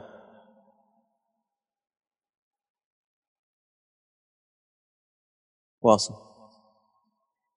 وعليكم. قال حدثنا عبد الله بن محمد قال حدثنا عبد الملك بن عمرو قال حدثنا زهير بن محمد عن محمد بن عمرو بن حلحلة عن عطاء بن يسار عن أبي سعيد الخدري رضي الله عنه أبي سعيد الخدري وأبي هريرة رضي الله عنهما عن النبي صلى الله عليه وسلم قال ما يصيب المسلم من نصب ولا وصب ولا هم ولا حزن ولا أذى ولا غم حتى الشوكة يشاكها إذا كفر الله بها من خطاياه. متفق عليه. نعم. حدثنا موسى قال حدثنا أبو عوانة عن عبد الملك بن عمير عن عبد الرحمن بن سعيد عن أبيه قال كنت مع سلمان وعاد مريضا في كندته، فلما دخل عليه قال أبشر فإن مرض فإن مرض المؤمن يجعله يجعله الله كفارة ومستعتبة، وإن مرض الفاجر كالبعير عقله أهله ثم أرسله فلا يدري لما عقل ولما أرسل. هذا إسناده صحيح، هو أثر عن سلمان. عاد مريضا في كندة يعني في الحي الذي ينزل فيه أهل هذه القبيلة، لأن القبائل كانوا ينزلون مجتمعين. نعم. السلام عليكم. قال حدثنا موسى قال حدثنا أحمد قال أخبرنا محمد بن عمرو عن أبي سلمة عن أبي هريرة رضي الله تعالى عنه عن النبي صلى الله عليه وسلم قال لا يزال البلاء بالمؤمن والمؤمنة في جسده وأهله وماله حتى يلقى الله عز وجل وما عليه خطيئة. حدثنا محمد بن عبيد قال حدثنا عمر بن طلحة عن محمد بن عمرو مثله وزاد في ولده. الأول عدي بن عدي، وصححه بعض المحققين إلى محمد بن عمرو بناء على الطرق الأخرى، لكن أظن المخطوطة عدي بن عدي بن عمير الكندي، لأنه في الإسناد الآخر قال محمد بن عمرو. وعلى كل حال هذا الحديث صحيح. نعم. أو حسن، إذا كان محمد بن عمرو فهو محمد بن عمرو بن علقمة فيكون حسن، وهذه من السلاسل الحسنة احفظوها. إذا صح الإسناد إلى محمد بن عمرو عن أبي سلمة عن أبي هريرة فهذه من السلاسل الحسنة، مثل بهز بن حكيم عن أبيه عن جده، ومثل عمرو بن شعبة عن أبيه عن جده. نعم. السلام عليكم. قال حدثنا أحمد بن يونس قال حدثنا أبو بكر عن محمد بن عمرو عن أبي سلمة عن أبي هريرة رضي الله تعالى عنه قال جاء أعرابي إلى النبي صلى الله عليه وسلم فقال النبي صلى الله عليه وسلم هل أخذتك أم ملدم؟ قال وما أم ملدم؟ قال حر بين الجلد واللحم. قال لا. قال فهل صدعت؟ قال ما الصداع؟ قال ريح تعترض قال ريح تعترض في الرأس تضرب العروق. قال لا. قال فلما قام الرجل قال من سره أن ينظر إلى رجل من أهل النار أي فلينظره.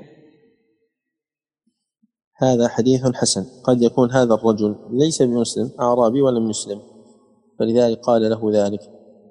وفيه أن الإنسان إذا كان مؤمنا فإنه يصاب بالبلايا، وأدنى ذلك وأخفه الأمراض لأنها تكفر من سيئاته.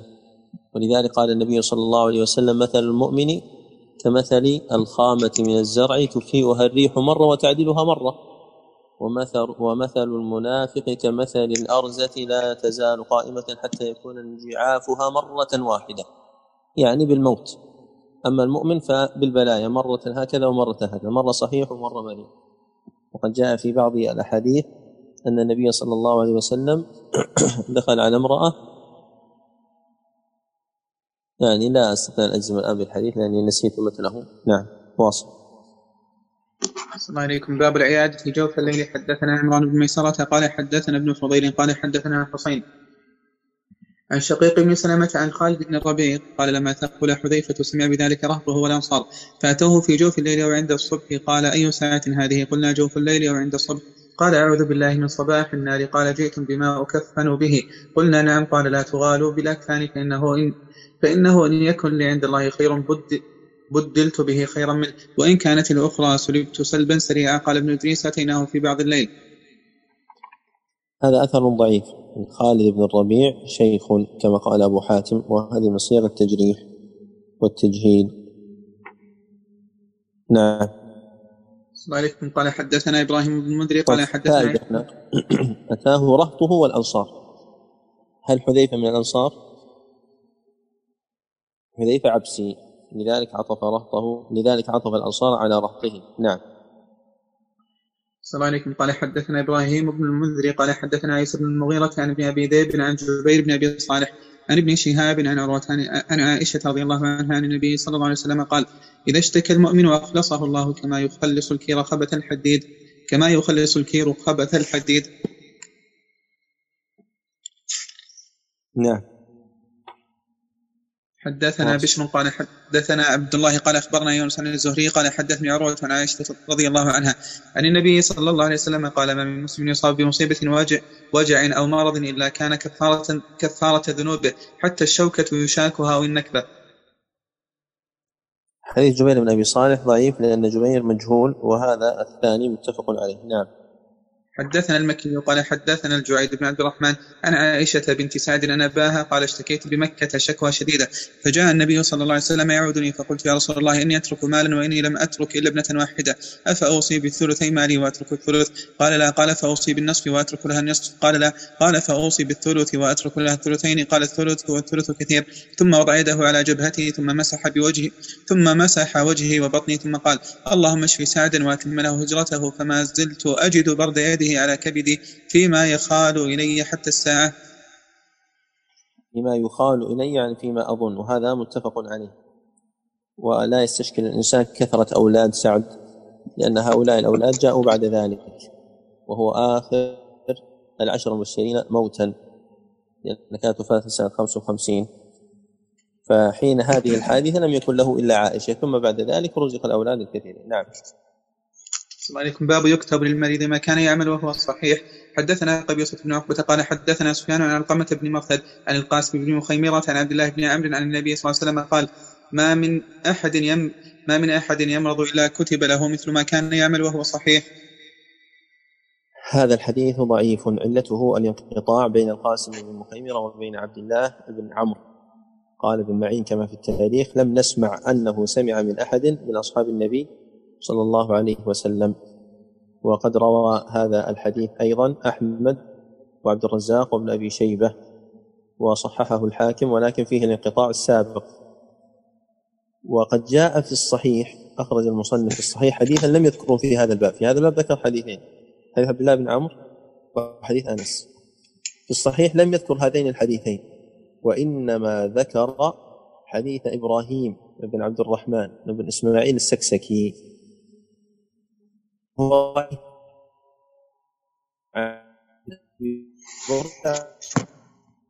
أبي موسى قال قال رسول الله: مثل ما كان يعمل مقيم الصحيح. وتلاحظ أن مريضة ليست مرضة بالبناء للمجهول، وإنما مرضة بالبناء للمعلوم، لأن في القاموس المح... لأن الفيروزبادي يقول في القاموس المحيط: مرضة كفرحة. هل تقول فرحة ولا تقول فرحة؟ فهي مرضة إذا مرض العبد أو سافر. وهذا الحديث فيه مبحث مهم نذكره الآن لمناسبته للحديث الذي معنا وللتبويب، وهو أن البخاري لم يروي في صحيحه عن السكسكي إلا حديثين، هذا والآخر في التفسير. الذي في التفسير له أصل من حديث ابن مسعود، وهذا الحديث الذي انفرد به، أو هذا الحديث الذي لم يذكر لم يذكر له متابع، الذي هو السكسكي لا يعرف له متابع أبدا، إلا ما ذكره ابن حجر في الفتح عن الطبراني، وهو ضعيف أيضا، لأنه ذكر أن هذا الحديث جاء من حديث سعيد بن أبي بردة عن أبيه عن جده الذي هو أبو موسى الأشعري، وهذا لا يصح لأن فيه رواد بن الجراح. طيب كيف يذكر البخاري حديث مثل هذا في الصحيح؟ أليس الصحيح هو من أعلى الكتب صحة؟ يعني شرط البخاري في صحيحه شرط شديد، والسكسكي ضعيف، فكيف يروي مثل هذا الحديث؟ يقول يقول شيخنا الشيخ عبد الله السعدي ان هذا اضعف اسناد في صحيح البخاري، اضعف اسناد في صحيح البخاري. وسهرت انا واياه حفظه الله وبارك فيه وفي علمه ليله كامله في البحث عن سبب ذكر البخاري لهذا الحديث، فخرجنا بثلاثة عشر طريقا ما بين شواهد مرفوعة وموقوفة ومقطوعة فيها هذا المعنى، قيدناها مع درجتها ومع ما يتعلق بها. ثم قال الشيخ في الأخير أنه لعله لاحظ أن هذا الحديث من الفضائل وليس من الأحكام، وأنه لكثرة هذه الشواهد ذكره لكثرة هذه الشواهد ذكره البخاري في صحيحه. ولولا ضيق الوقت لذكرت لكم هذه الأحاديث بخلاصة، لكن الآن أنتم معكم ثلاثة: حديث أبي موسى في الصحيح، حديث عبد الله بن عمرو هنا في الأدب المفرد وعرفتم من رواه معه كأحمد وعبد الرزاق وابن أبي شيبة والحاكم، والذي بعده وهو حديث أنس، وحديث أنس أيضا عند أحمد وسنعرف علته الآن. نعم. السلام عليكم. قال حدثنا عارم قال حدثنا سعيد بن زيد قال حدثنا سنان أبو ربيعة قال حدثنا أنس بن مالك رضي الله عنه عن النبي صلى الله عليه وسلم قال: ما من مسلم ابتلاه الله في جسده لا كتب له ما كان يعمل في صحته، ما كان مريضا فإن عافاه الله قال غسله وإن قبضه غفر له. نعم. حدثنا موسى حدثنا موسى قال حدثنا أحمد بن سلمة عن سنان عن أنس عن النبي صلى الله عليه وسلم مثله وزاد قال: فإن شفاه غسله. في نسخة عسله في الموضعين، وهذا ضعيف لأن فيه سنان بن سعد وهو لا يحتج به، وعلى نسخة عسله يكون هذا متعلقا أيضا بما جاء عند أحمد والقضاعي من حديث أبي عنبة الخولاني رضي الله عنه قال: قال رسول الله صلى الله عليه وسلم: إذا أراد الله بعبد خيرا عسله. قيل: وما عسله؟ ولك أن تقول: وما عسله؟ قال: يفتح الله له عملا صالحا قبل موته ثم يقبضه عليه. وحديث أبي عنبة هذا حديث صحيح، وله شاهد ثالث وهو حديث عمرو بن الحمق الخزاعي أنه سمع النبي صلى الله عليه وسلم يقول: إذا أراد الله بعبد خيرا استعمله. قيل: وما استعمله؟ قال: يفتح له عمل صالح بين يدي موته حتى يرضى عنه من حوله. وهذا أيضا صحيح. نعم. السلام عليكم. قال حدثنا قرة بن حبيب قال حدثنا ياسر بن أبي تميمة عن عطاء بن أبي رباح عن أبي هريرة رضي الله تعالى عنه قال: جاءت الأمة إلى النبي صلى الله عليه وسلم فقالت: ابعثني إلى آثر أهلك عندك، فبعثها إلى الأنصار فبقيت عليهم ستة أيام ولياليهن، فاشتد ذلك عليهم فأتاهم في ديارهم فشكوا ذلك إليه، فجعل النبي صلى الله عليه وسلم يدخل دارا دارا وبيتا بيتا يدعو لهم بالعافية. فلما رجع تبعت امرأة منهم فقالت: والذي بعثك بالحق إني لمن الأنصار وإن, وإن أبي لمن الأنصار، فادعوا الله لي كما دعوت الأنصار. قال: ما شئت، إن شئت دعوت الله أن يعافيك أن يعافيك وإن شئت صبرت ولك الجنة. قالت: بل أصبر ولا أجعل إلى الجنة خطرا. هذا صحيح. نعم. وعن عطاء عن أبي هريرة رضي الله تعالى عنه قال: ما من مرض يصيبني أحب إلي من الحمى، لأنها تدخل في كل عضو مني، وإن الله عز وجل يعطي كل عضو قسطه من قسطه من من الأجر. أحد الصحابة دعا الله عز وجل أن يصيبه بالحمى دون أن تقعده عن جماعة ولا جهاد، فكان طيلة العام محموم ومع ذلك لا يتعطل عن العمل الصالح. فمن هو؟ اللي يعرف يكتب، طمعا في أجر وثواب هذا المرض. أحسنت، إجابة صحيحة. أبي بن كعب. نعم، واصل. السلام عليكم.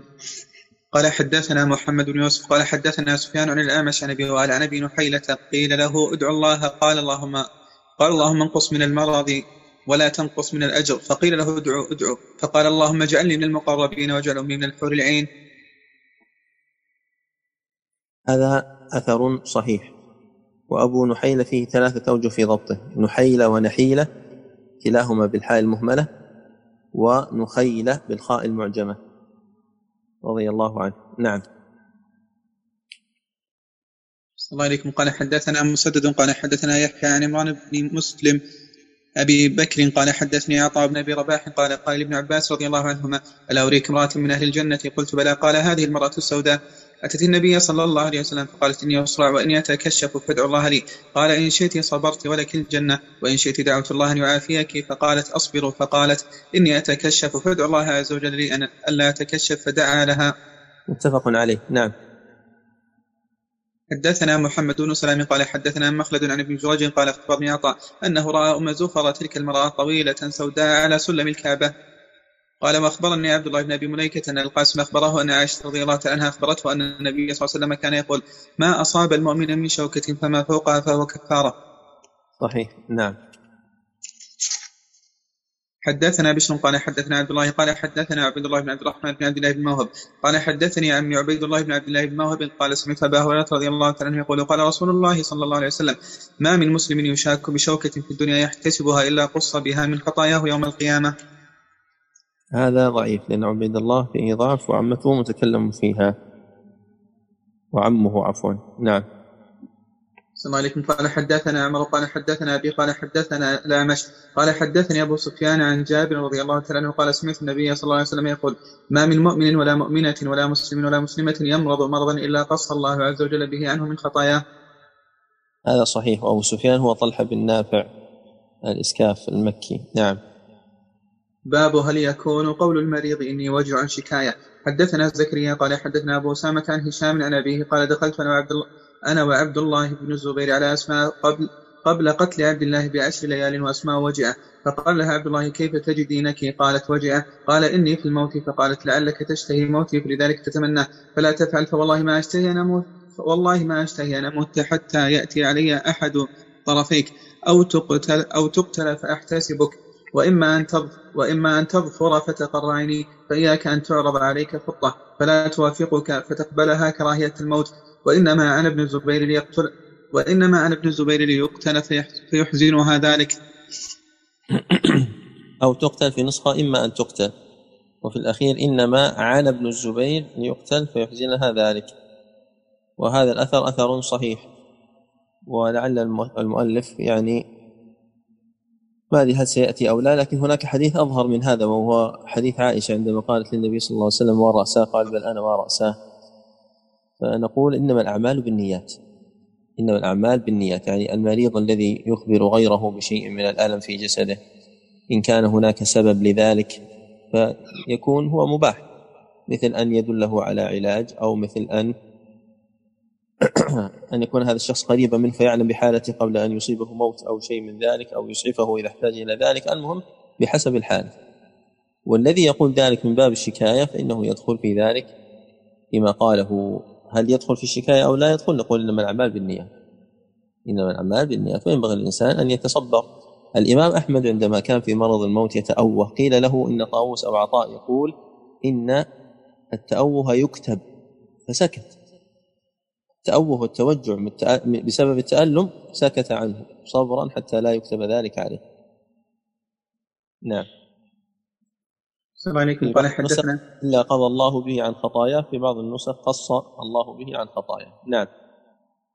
السلام عليكم. قال حدثنا أحمد بن عيسى قال حدثنا عبد الله بن أبي قال أخبرني هشام بن سعد عن زيد بن أسلم عن عطاء بن يسار عن أبي سعيد الخدري رضي الله تعالى عنه ودخل على رسول الله صلى الله عليه وسلم وهو موعوك عليه قطيفة فوضع يده عليه فوجد حرارتها فوق القطيفة فقال أبو سعيد ما شد حماك يا رسول الله؟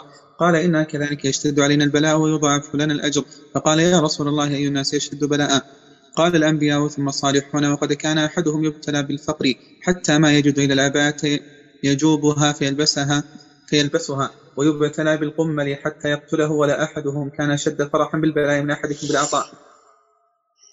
هذا صحيح. هشام بن سعد روايته عن زيد بن أسلم صحيحة وأما ما عدا ذلك فإنه ضعيف. إذا روى هشام بن سعد عن غير زيد بن أسلم فإنه يكون ضعيفا. والبلاء يتفاوت من الأنبياء من كان ملكا ولكنه لا يخلو أيضا عصره ودهره وعمره من شيء من البلاء كداود وسليمان عليهم الصلاة والسلام. نعم.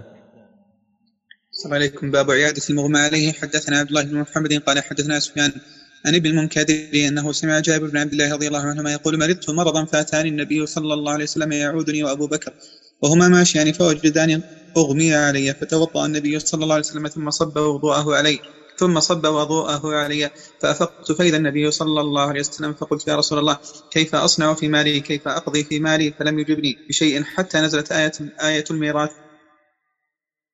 هذا صحيح. نعم.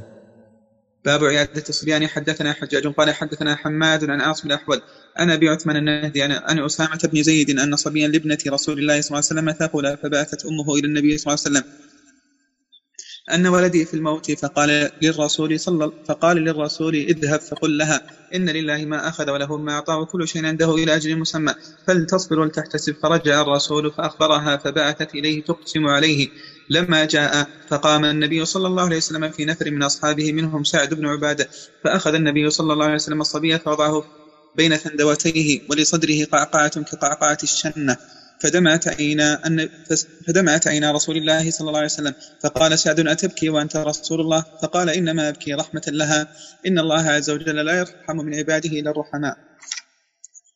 عليه الصلاة والسلام. هذا حديث متفق عليه والسابق كذلك. والشنة هي القربة، والقعقاع الصوت الذي يحصل بسبب اضطرابها أو ضربها. ولعلها لما جاء وليست لما جاء، ليس المراد به الشرط وهو تعليقه البعث بالمجيء، وإنما المراد به أن هذه اللام رابطة وما زائدة، فبعثت إليه تقسم عليه لجاء. نعم. السلام عليكم. باب حدثنا الحسن بن واقع قال حدثنا الحسن بن واقع قال حدثنا ضمرة عن إبراهيم بن أبي عبلة قال مرضت قال مرضت امرأتي فكنت أجيء إلى أم الدرداء فتقول لي كيف أهلك، فأقول لها مرضى، فتدعو لي بطعام فأكل، ثم عدت ففعلت ذلك فجئتها مرة فقالت كيف، قلت قد تماثلوا، فقالت إنما كنت أدعو لك بطعام أن كنت تخبرنا عن أهلك أنهم مرة، فأما أن تماثلوا فلا ندعو لك بشيء. نعم. هذا التوبيب لم ي... هذا الباب لم يعنون له ولم يترجم له، وهو أثر صحيح وهو أثر صحيح وفيه أن الإنسان إذا كان عزوبيا أو ليس عنده أهل فإنه يواسى، يصنع له الطعام أو يعزم في مطعم أو غير ذلك، لأن الإنسان أحيانا يكون مشغول عن فعل ذلك، إما بعمل أو طالب علم أو نحو ذلك. وأم الدرداء أم الدرداء عندنا أم الدرداء الصغرى وأم الدرداء الكبرى الكبرى صحابية وليس لها رواية الكتب، وأما الصغرى فهي هجيمة وقيل جهيمة وهي ثقة تابعية، كلاهما كان زوجا لأبي الدرداء. وهل لهما بنت اسمها الدرداء أو لا؟ من يعرف؟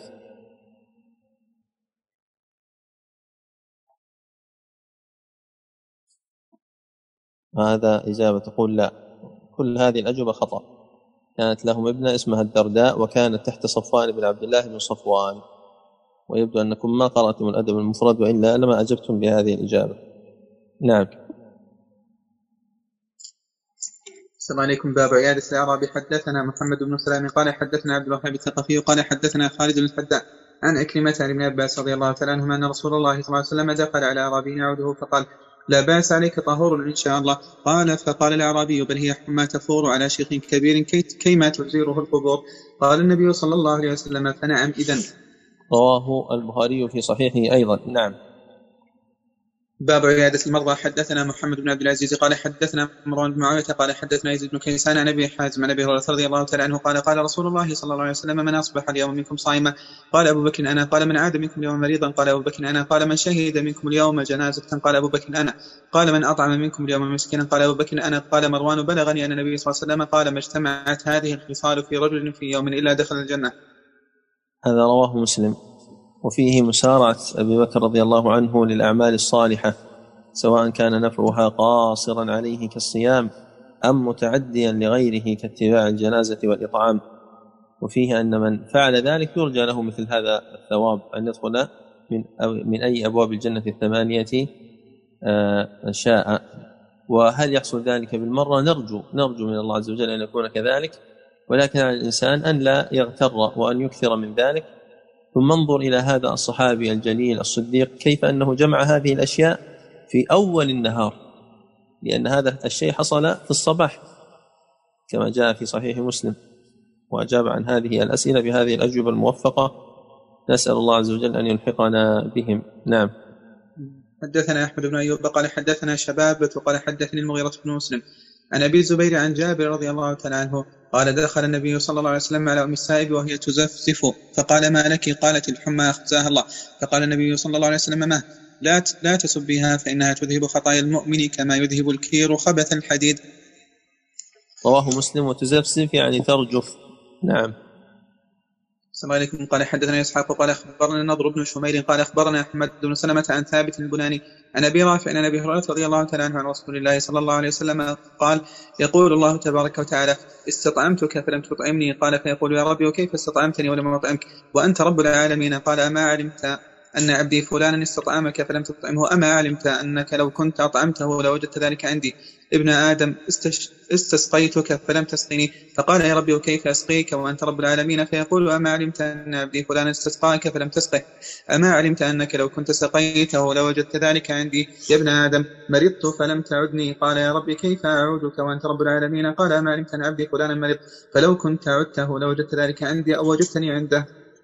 يعني إضافة هذا إليه لأنه هو الذي قدره على ذلك العبد، ولأن الفعل وهو عيادة ذلك المريض إنما هو لوجهه سبحانه وتعالى، فحينئذ تفسير هذا ورد مع الحديث وبيانه ورد فيه، فلم يعد الحديث مجملا، ولذلك مثل به أبو العباس بن تيمية في التدمرية وفي غيره من كتبه.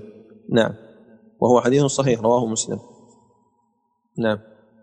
وعليكم. قال حدثنا موسى بن اسماعيل قال حدثنا ابان بن يزيد قال حدثنا قتاده قال حدثني ابو عيسى الاسواري عن ابي سعيد رضي الله تعالى عنه عن النبي صلى الله عليه وسلم قال عودوا المريض واتبعوا الجنائز تذكركم الاخره. وهذا حديث حسن او صحيح، اذا كان ابو عيسى الاسواري ثقه فهو صحيح، وابان بن يزيد هو العطار ثقه. نعم. حدثنا مالك بن اسماعيل قال حدثنا ابو عوانة عن عمر بن عن عمر بن ابي سلمة عن ابيه عن ابي هريرة رضي الله تعالى عنه عن النبي صلى الله عليه وسلم قال ثلاث كن كلهن حق على كل مسلم عيادة المريض وشهود الجنازة وتشميت العاطس اذا حمد الله عز وجل. هذا حديث حسن لان عمر بن ابي سلمة حديثه من قبيل الحسن. طيب كيف يكون حقا على كل مسلم؟ يعني يجب على كل مسلم ان يعود كل مريض وان يشهد كل جنازة وأن يشمت كل عاطس؟ الجواب أن هذا الوجوب على الجميع حتى يقوم به من يكفي فيسقط الإثم عن الباقين، يعني إذا لم يقم الجميع بهذا الشيء فإنهم يأثمون، يعني كل من علم به يأثم فيلحق الجميع من هذه الجهة، وإلا فهو فرض كفاية. نعم. السلام عليكم. باب دعاء باب دعاء العائد للمريض بالشفاء. حدثنا محمد بن المثنى قال حدثنا عبد الوهاب قال حدثنا أيوب عن عمرو بن سعيد عن حميد بن عبد الرحمن قال حدثني ثلاثة من بني سعد كلهم يحدث عن أبيه أن رسول الله صلى الله عليه وسلم دخل على سعد يعوده بمكة فبكى فقال ما يبكيك؟ قال خشيت أن أموت بالأرض التي هاجرت منها كما مات سعد. قال اللهم اشفي سعدا ثلاثة. فقال لي مال ك... فقال لي مال كثير يرثني ابنت... ابنتي أفأوصي بمالي كله؟ قال لا. قال فبك واحدة ابنتي. صلى الله عليه وسلم.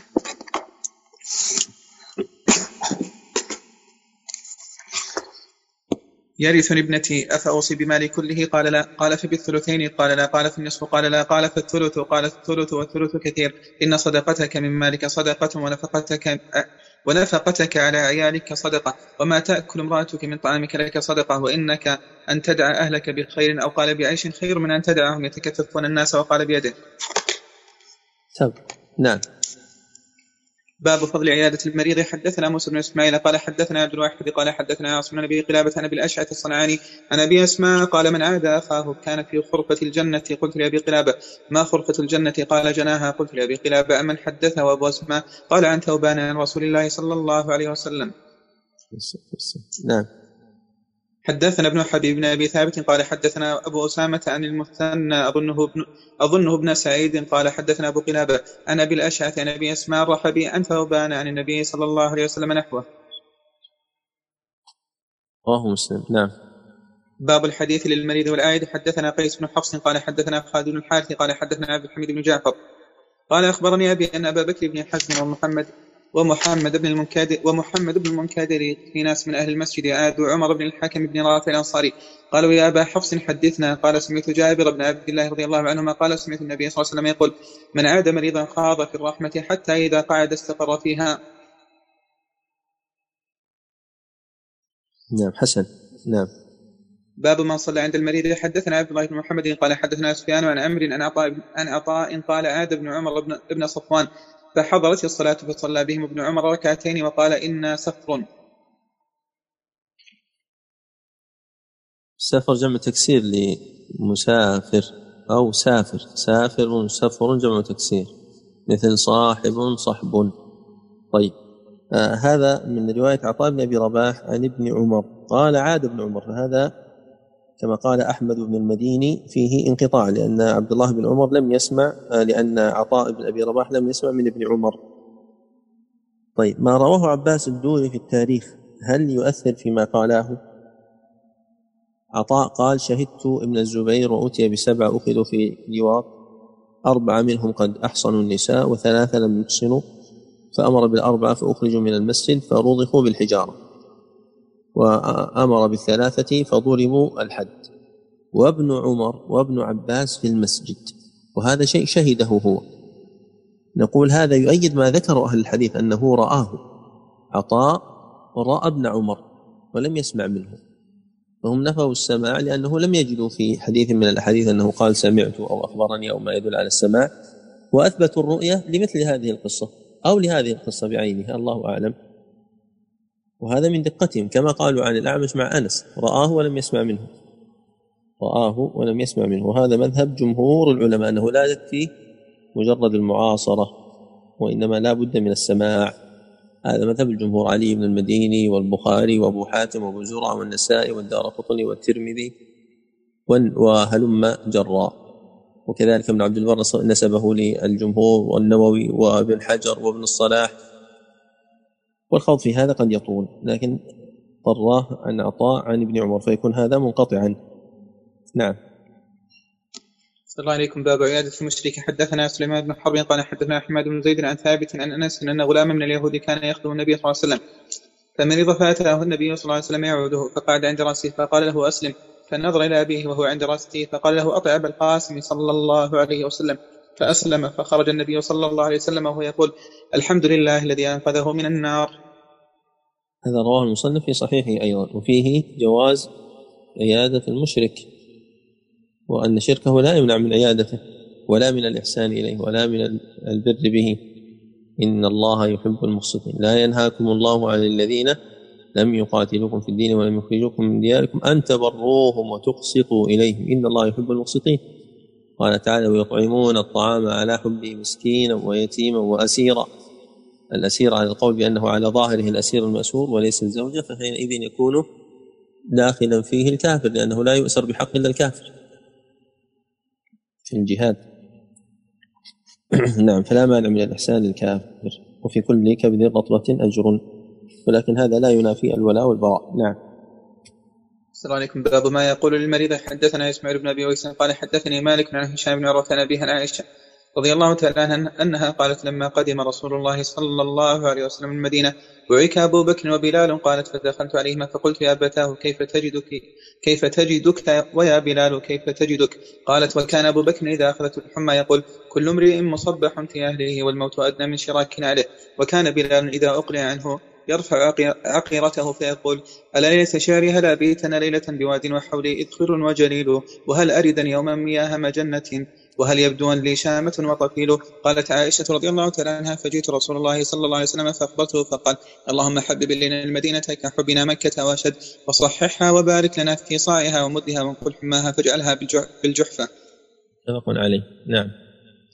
حدثنا معلا قال حدثنا عبد العزيز المختار قال حدثنا خالد عن عكرمة عن ابن عباس رضي الله تعالى عنهما أن النبي صلى الله عليه وسلم دخل على عرب يعوده قال وكان النبي صلى الله عليه وسلم إذا دخل على مريض يعوده قال لا بأس طهور إن شاء الله، قال ذاك طهور كلا بل حمى تفور على قال كلا بل بل هي حمى تفور أو تثور على شيخ كبير تزيره القبور، قال النبي صلى الله عليه وسلم فنعم إذن. هذا سبق وهو صحيح. لعل ذاك فاعل قال قال ذاك طهور كلا بل هي حمى تفور إلى آخره، وليست مبتدأ لطهور. نعم. الله عليكم. قال حدثنا أحمد بن عيسى قال حدثنا عبد الله بن وهب عن حرملة عن محمد بن علي القرشي عن نافع قال كان ابن عمر إذا دخل على مريض يسأله كيف هو، فإذا قام من عنده قال خار الله لك ولم يزدها عليه. هذا ضعيف لجهالة محمد بن علي القرشي، ومعنى خار الله لك يعني اختار الله لك فهو خير لك. نعم. باب ما يجيب المريض. حدثنا أحمد بن يعقوب حدثنا أحمد بن يعقوب قال حدثنا إسحاق بن سعيد بن عمرو بن سعيد عن أبيه قال دخل الحجاج على ابن عمر وأنا عنده فقال كيف؟ فهو قال صالح. قال ما من أصابك؟ قال أصابني من أمر بحمل السلاح في يوم لا يحل فيه حمله، يعني الحجاج. رواه البخاري في صحيحه أيضا. نعم. باب عيادة الفاسق. حدثنا سعيد بن أبي مريم قال أخبرنا بكر بن مضر قال حدثني عبيد الله بن زحر عن حبان بن أبي جبلة عن عبد الله بن عمرو بن عاص رضي الله تعالى عنهما قال لا تعود قال لا تعودوا شراب الخمر إذا مرضوا. هذا ضعيف في إسناده عبيد الله بن زحر، وقد رواه المصنف في صحيحه تعليقا بلفظ لا تسلموا على شربة الخمر مجزوما به لعبد الله بن عمرو، وفيه أنه قد يجزم بالشيء المعلق. الغالب أنه لصحة إسناده إليه، يعني من أخفاه يكون الإسناد صحيحا، لكن هنا فيه ضعف، ينظر هل له طريق آخر. نعم. لعله سيأتي لعله يأتي بإسناد آخر. نعم. السلام عليكم. باب عيادة النساء. باب عيادة النساء الرجل المريض. حدثنا زكريا بن يحيى قال حدثنا الحاكم بن مبارك قال أخبرنا الوليد هو بن مسلم قال حدثنا الحارث بن عبيد الله الأنصاري قال رأيت أم الدرداء على رحالها أعواد ليس عليها غشاء عائدا لرجل عائدة لرجل من أهل المسجد من الأنصار. هذا ضعيف لأن يعني الحارث فيه جهالة. نعم. باب من كره للعائد أن ينظر إلى الفضول من البيت. حدثنا وأيضا فيه انقطاع لأنه لم يدركم الدرداء الكبرى. نعم.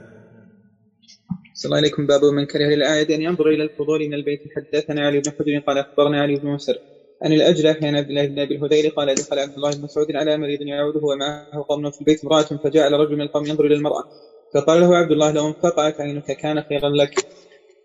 هذا إسناده حسن. نعم.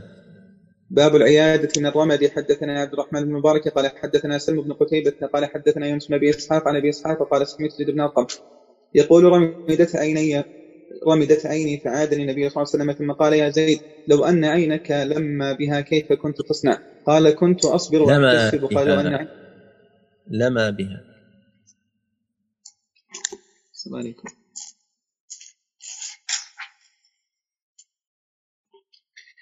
ثم قال يا زيد لو أن عينك لما بها كيف كنت تصنع؟ قال كنت أصبر وأحتسب. وقال لو أن عينك لما بها ثم صبرت واحتسبت كان ثوابك الجنة. هذا حديث حسن. ومعنى لما بها يعني ذهب بها وفقدت بصرك، بالتخفيف وليس بالتشديد، كما في القاموس لما لموا أخذ الشيء بأجمعه لما لموا أخذ الشيء بأجمعه.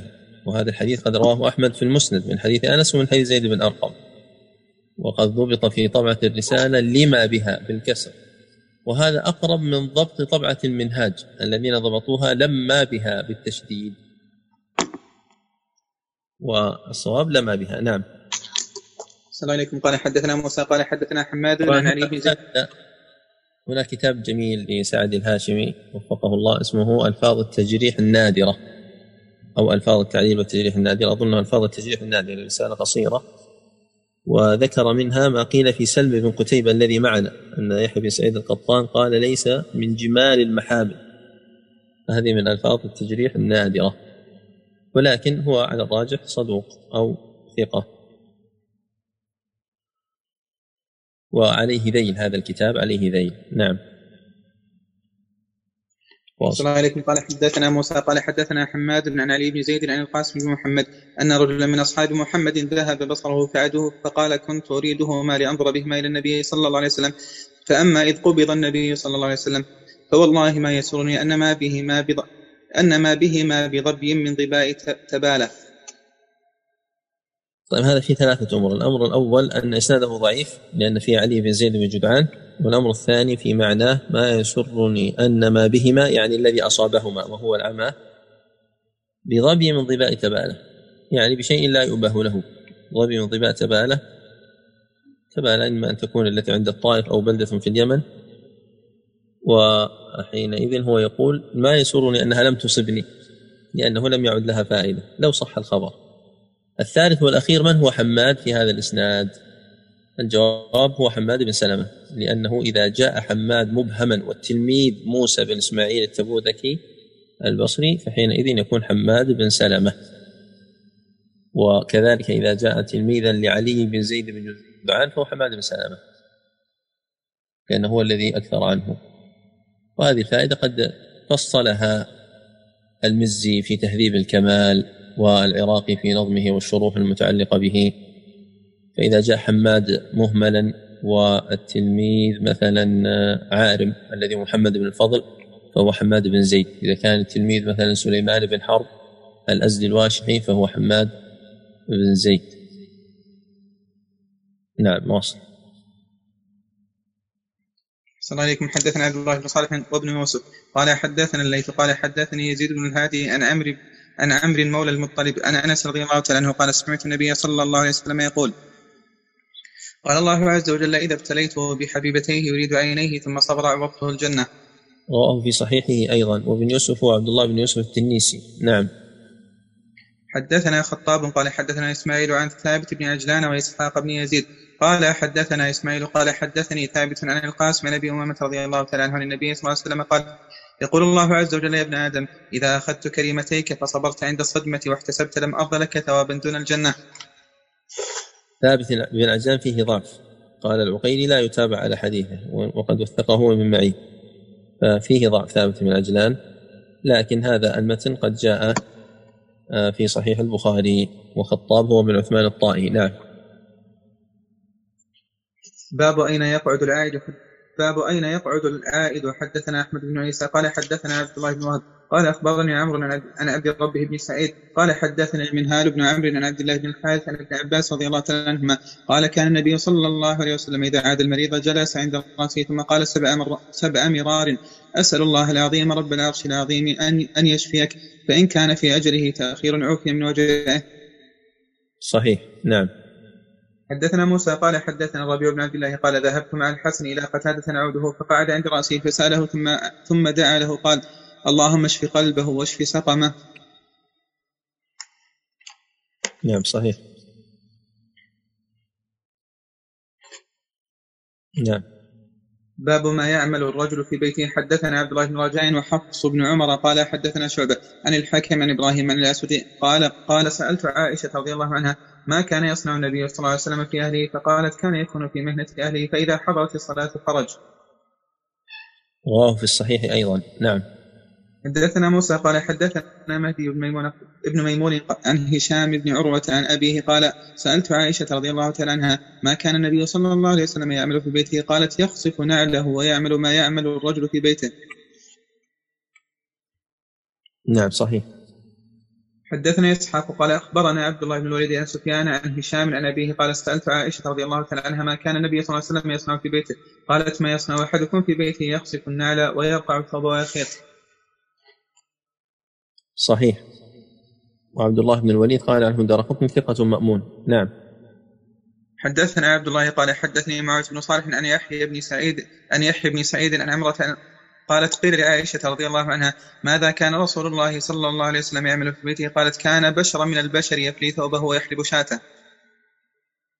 وهذا صحيح رواه أحمد من طريق ليث بن سعد عن معاوية عن يحيى بن سعيد عن القاسم عن عائشة، وجاء عن الليث أيضا كما هنا عن أمر عن عائشة ولا يضر لأنه دائر بين ثقتين وكلاهما من المكثرين عن عائشة، سواء قلت عمرو بن عبد الرحمن أو قلت القاسم بن محمد بن أبي بكر. نعم.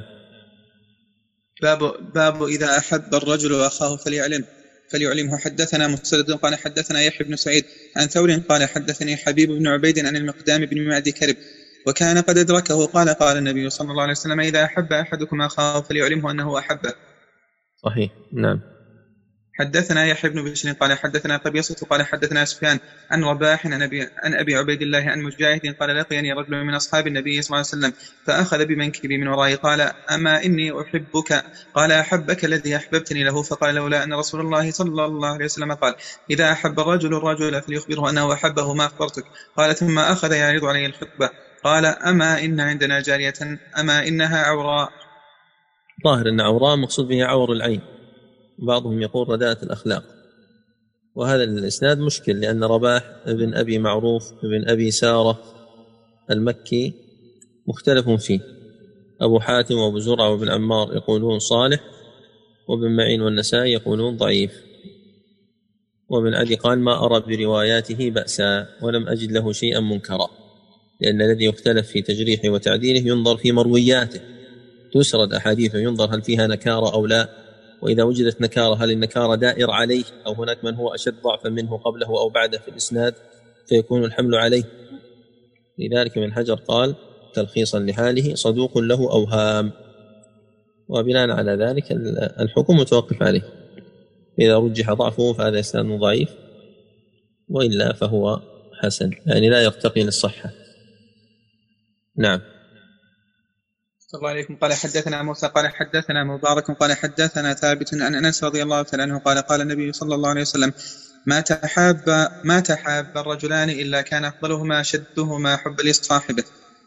هذا سبق نحو عن عبد الله بن عمر مرفوعا، وأيضا من جهة أخرى سبق بلفظ آخر ضعيف فيه سنان بن سعد، هو الذي بدأنا به هذا المجلس، ولكن هذا الإسناد الذي معنا إسناد صحيح مبارك بن فضالة، وإن كان مدلسا إلا أنه قد صرح بالتحديث، ثابت وابن أسلم البناني. وهذا الحديث فيه شاهد للغة يتعاقبون فيكم ملائكة بالليل وملائكة بالنهار، لأنه قال ما تحابا الرجلان، لغة سائر العرب ما تحابا الرجلان بدون ألف، لغة طي وأزد شنوءة وبالحارث أو كذا، المهم طي وأزد شنوءة أنهم يقولون ما تحابا الرجلان، جاءوا الرجال ونحو ذلك. وهذه اللغة وإن تكلم عنها بعض المفسرين بكلام قبيح إلا أنه خطأ منهم بلا شك، كيف تكون يعني موصوفة بتلك الصفات وأنها في القرآن وفي السنة الصحيحة وفي شعر العرب؟ وهذا هو الحجة في اللغة. قال تعالى أسروا وأسروا النجوى الذين ظلموا، وقال تعالى وحسبوا ألا تكون فتنة فعموا وصموا ثم تاب الله عليهم ثم عموا وصموا كثير منهم، فأتى بالواو والفاعل الذي هو كثير. وفي السنة يتعاقبون فيكم ملائكة بالليل وملائكة بالنهار، متفق عليه، من حيث الزناد عن الأعرج عن أبي هريرة. وأيضا يقول العرب في أشعارهم يلومونني في شراء النخيل أهلي وكلهم ألوموا، ولذلك صحة هذه اللغة أمر لا شك فيه، لكن اختلفوا في توجيهه، يعني من ناحية الإعراب على ثلاثة أوجه أذكرها باختصار. الوجه الأول أن يكون الضمير هو الفاعل، تحابا ألف الاثنين هو الفاعل، والرجلان بدل منه، أو يكون هو الفاعل أقصد الضمير وجملة الفعل والفاعل مفت... وجملة الفعل والفاعل خبر مقدم والاسم الذي بعده مبتدا مؤخر. والوجه الثالث أن لا يكون هذا هو الفاعل، وإنما الفاعل هو الاسم الظاهر، وتكون هذه الضمائر ليس الضمائر وإنما هي علامة، فتقول الألف علامة على تثنية الفاعل، والفاعل الرجلان. حسبوا أن لا تكون فتنة معموا وصموا كثير، يكون الفاعل كثير، والواو ليست واو الجماعة التي هي الضمير وإنما هي علامة الجمع، علامة على أن الفاعل جمع. نعم. الله عليكم. باب إذا أحب رجلا فلا يماره ولا ولا يسأل عنه. حدثنا عبد الله بن صالح قال حدثني معاوية عن أبي الزاهرية حدثه عن جبير بن وثير عن معاذ بن جبل رضي الله تعالى عنه أنه قال إذا أحببت أخا فلا تماره ولا تشاره ولا تسأل عنه، فعسى أن توافي له عدوا فيخبرك بما ليس فيه فيفرق بينك وبينه. هذا صحيح، وقد رواه أبو نعيم في الحلية وابن السني والعقيلي من طريق من طريق غالب بن وزير عن ابن وهب عن معاوية بهذا الإسناد، عن معاوية بن صالح بهذا الإسناد، لكنهم جعلوه مرفوعا إلى النبي صلى الله عليه وسلم، وهذا لا يصح. قال العقيلي حديثه منكر لا أصل له، يقصد غالب بن وزير، وإنما هو صحيح موقوفا على معاذ كما معنا هنا. لا تماره يعني لا تجادله، لا تكن كثير الجدال والنزاع، ولا تسلم له قولا ولا تصدق له خبرا، لأن هذا من سوء العشرة يؤدي إلى القطيعة بلا شك. وفي لا تشاره ضبطان، إما لا تشاره بالتشديد يعني لا تضره، وإما من الشر يعني لا توقع به شرا، وإما لا تشاره من الشراء يعني لا تعامله بالبيع والشراء، لأن الإنسان إذا باع واشترى يريد يريد المماكسة، ما يريد النفع للطرف الآخر، يريد أن يحصل على أفضل الأشياء بأقل الأثمان إن كان مشتريا، وإن كان بائعا يريد أن يبيع سلعته بأعلى الأثمان. وهذه الفائدة أشار إليها ابن حزم في الأخلاق والسير، قال: ولا تصاهر إلى صديق ولا تبايعه، لا تصاهر إلى صديق ولا تبايعه، فما رأينا هذين العملين إلا سببا للقطيعة، وإن ظن أهل الجهل أن فيهما تأكيدا للصلة فليس كذلك، لأن هذين العقدين داعيان كل واحد إلى طلب حظ نفسه، والمؤثرون على أنفسهم قليل جدا، فإذا اجتمع طلب كل امرئ حظ نفسه وقعت المنازعة، ومع وقوعها فساد المودة. نعم.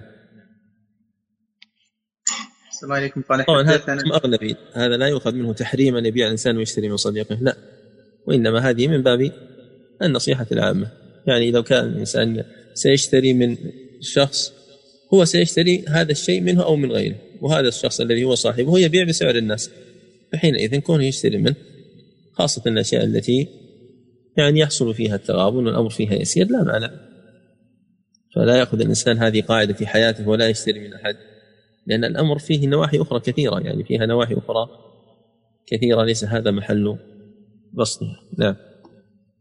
السلام عليكم. قال: حدثنا المقل قال: حدثنا عبد الرحمن عن عبد الله بن يزيد عن عبد الله بن عمرو رضي الله تعالى عنهما عن النبي صلى الله عليه وسلم قال: من أحب أخا لله في الله تعالى فقال إني أحبك لله فدخل جميعا الجنة، كان الذي أحب في الله أرفع درجة لحبه على الذي أحبه له، الذي أحبه لشخصه يعني لذاته.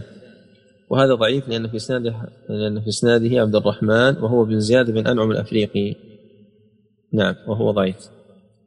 نعم. الله عليكم. باب العقل في القلب. حدثنا سعيد بن أبي مريم قال: أخبرنا محمد بن مسلم قال: أخبرني عمرو بن دينار عن ابن شهاب عن عياض بن خليفة عن علي رضي الله تعالى عنه أنه سمعه بسفينة يقول: إن العقل في القلب، والرحمة في الكبد، والرأفة في الرحال، والنفس في الرئة. هذا إسناده حسن، وهذا كلام طبي من علي رضي الله عنه. الذي يعنينا منه طبعا الاطحال الصواب بالكسر، بعض الناس يضم الطاء والصواب الكسر، والنفس وليست النفس. النفس أنت قرأتها قراءة صحيحة، لكن هذا من باب التنبيه. وأشاهد منه للتبويب أن العقل في القلب، وفي المراد بالعقل أقوال، لأنه يصدق على أشياء متعددة، يصدق العقل على الهدوء والوقار والسكينة، ويصدق العقل على الغريزة التي جعلها الله عز وجل في الإنسان. لذلك يقول بعض الأصوليين: العقل ما يحصل به الميز، يقصد هذه الغريزة. ويطلق العقل أيضا على بعض العلوم الضرورية المسلمة عقلا، ويطلق على غير ذلك، ويطلق أيضا على محل العقل الذي هو القلب. ولذلك الذي يقول بأن العقل نور روحاني تدرك به النفس العلوم تدرك به النفس العلوم يقصد بذلك أنها إيش؟ غريزة يعرف بها العقل. ول وللغزالي في إحياء علوم الدين كلام جميل في هذه، يمكن أن يراجعها من أرادها، كلمات التي ذكرها. آه لكن آه لا إله إلا الله. بما أن هذا الأثر عن علي آه بما أن هذا الأثر عن علي رضي الله عنه قد جاء عنه في هذا الموضوع أيضا أبيات نسبها له صاحب الذريعة الذي هو الراغب الأصبهاني والمرداوي، لا ليس المرداوي وإنما الغزالي في الإحياء، أبيات جميلة. يقول: رأيت العقل عقلين، فمطبوع ومسموع، ولا ينفع مسموع إذا لم يكن مطبوع، كما لا تنفع الشمس وضوء العين ممنوع. طيب، في القاموس في القاموس المحيط عن الفيروزآبادي نقل عن المازني أنه لم يصح أن علي تكلم بشيء من الشعر غير بيتين: تكلم قريش تمناني لتقتلني فلا وربك ما بر ولا ظفر، فإن هلكت فرهن ذمتي لهم، بذات وتقين لا يعفو لهم أثر. فهذا يفيد أن تلك الأبيات المنسوبة إليه فيها نظر، ولكن الأبيات المنسوبة إليه تحل نزاعا في مسألة تكلم عنها الأصوليون، وهي: هل العقل غريزي فقط؟ يعني الله عز وجل خلق هذه العقول ولا يمكن أن تزيد ولا أن تنقص، فيرضى كل إنسان بعقله، أو العقل مكتسب؟ فالصحيح هو أن العقل عقلان، غريزي ومكتسب. وممن قال بذلك الماوردي في أدب الدنيا والدين، وكذلك ابن القيم في كتابه مفتاح دار السعادة. العقل عقلان: عقل غريزي وهو أب العلم ومربيه ومثمره، والعقل الثاني عقل مكتسب مستفاد، وهو ولد العلم وثمرته ونتيجته. فالذي يكثر من قراءة الكتب ومجالسة العقلاء ومن الاستفادة من خبرة كبار السن هذا ينمو عقله ويزيد، يكتسب عقلا إلى عقله ويقوي عقله. ولكن هناك عقل غريزي لو لم يجعله الله عز وجل فيه فإنه غير قابل لأن يزيد عقله أو أن يفلح في الشيء الذي يحتاج العقل، وهو الذي يسميه الجويني فقه النفس، في عبارة نقلها عنه الشيخ الدكتور يعقوب البحسين، وهي أن رأس مال المجتهد فقه النفس ولا يتأتى كسبه، فإن جبل على ذلك فهو المراد، وإلا فلا يتأتى تحصيله بحفظ الكتب. مهما حفظت فلن تنال هذا الشيء إذا سلبك الله إياه، يعني يكون هذا العلم كثرته وبال على الشخص وكثرة اضطراب وتشتت.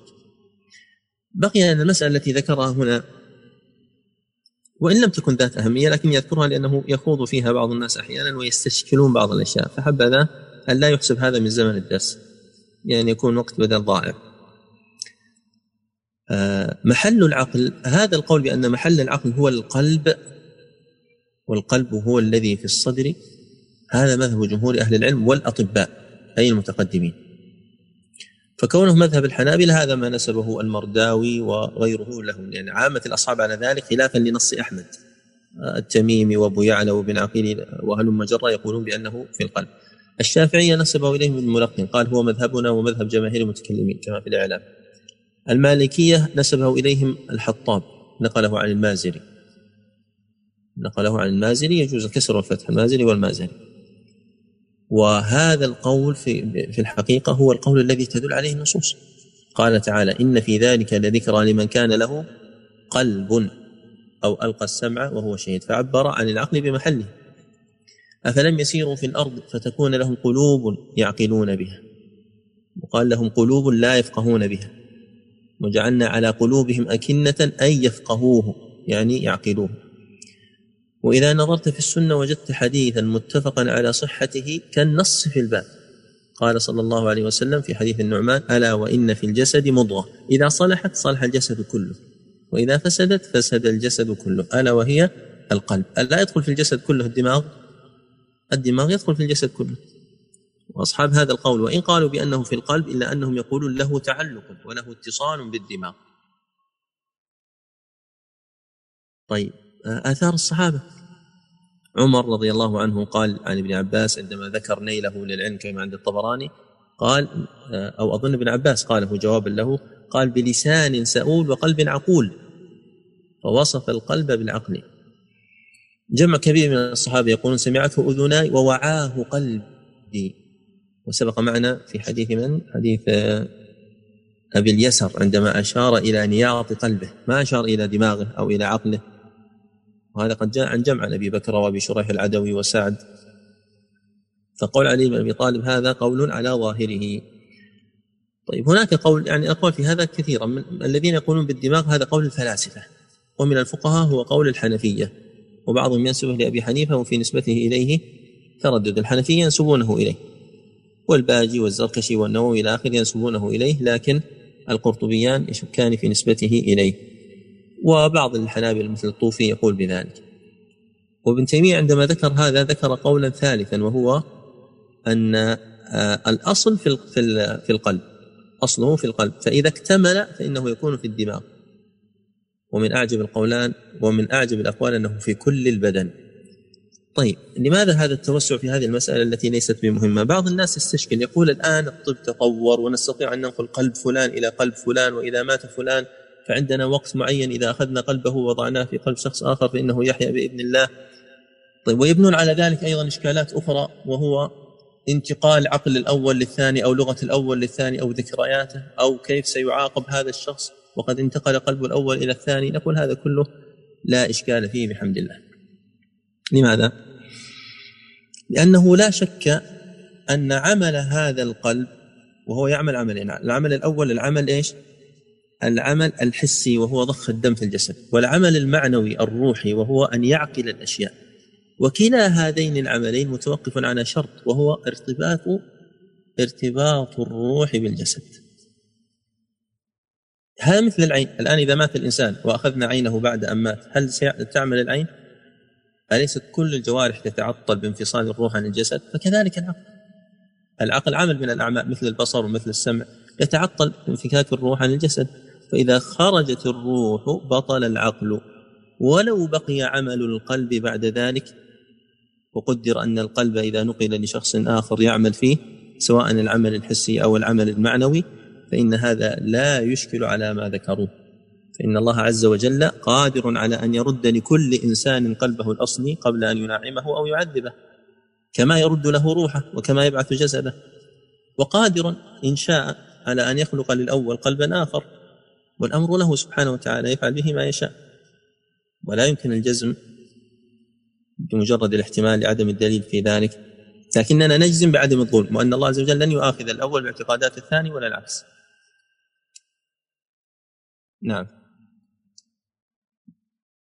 السلام عليكم. باب الكبر. باب الكبر. حدثنا سليمان بن حرب قال حدثنا حماد بن زيد عن استطاع أبي بن زهير عن زيد بن أسلم قال لا أعلمه إلا أنا طيب بن يسار عن عبد الله بن عمرو رضي الله تعالى عنهما قال كنا جلوسا عند عند رسول الله صلى الله عليه وسلم فجاء رجل من أهل البادية عليه جبة سيجان حتى قام على رأس النبي صلى الله عليه وسلم فقال إن صاحبكم قد وضع كل فارس أو قال يريد أن يضع كل فارس ويرفع كل راعي راع ابن راع، فأخذ النبي صلى الله عليه وسلم بمجامع جبته فقال ألا أرى عليك لباس من لا يعقل، ثم قال إن نبي الله نوحا صلى الله عليه وسلم لما حضرته الوفاة قال لابنه إني قاص عليك الوصية، أمرك باثنتين وأنهاك عن اثنتين، أمرك بلا إله إلا الله، فإن السماوات السبع والأرضين السبع لو وضعن في كفة ووضعت لا إله إلا الله في كفة لرجحت بهن، ولو أن السماوات السبع والأرضين السبع كن حلقة مبهمة لقصمتهن لا إله إلا الله، وسبحان الله وسبحان الله وبحمده فإنها صلاة كل شيء وبها يرزق كل شيء، وانهاك عن الشرك والكبر.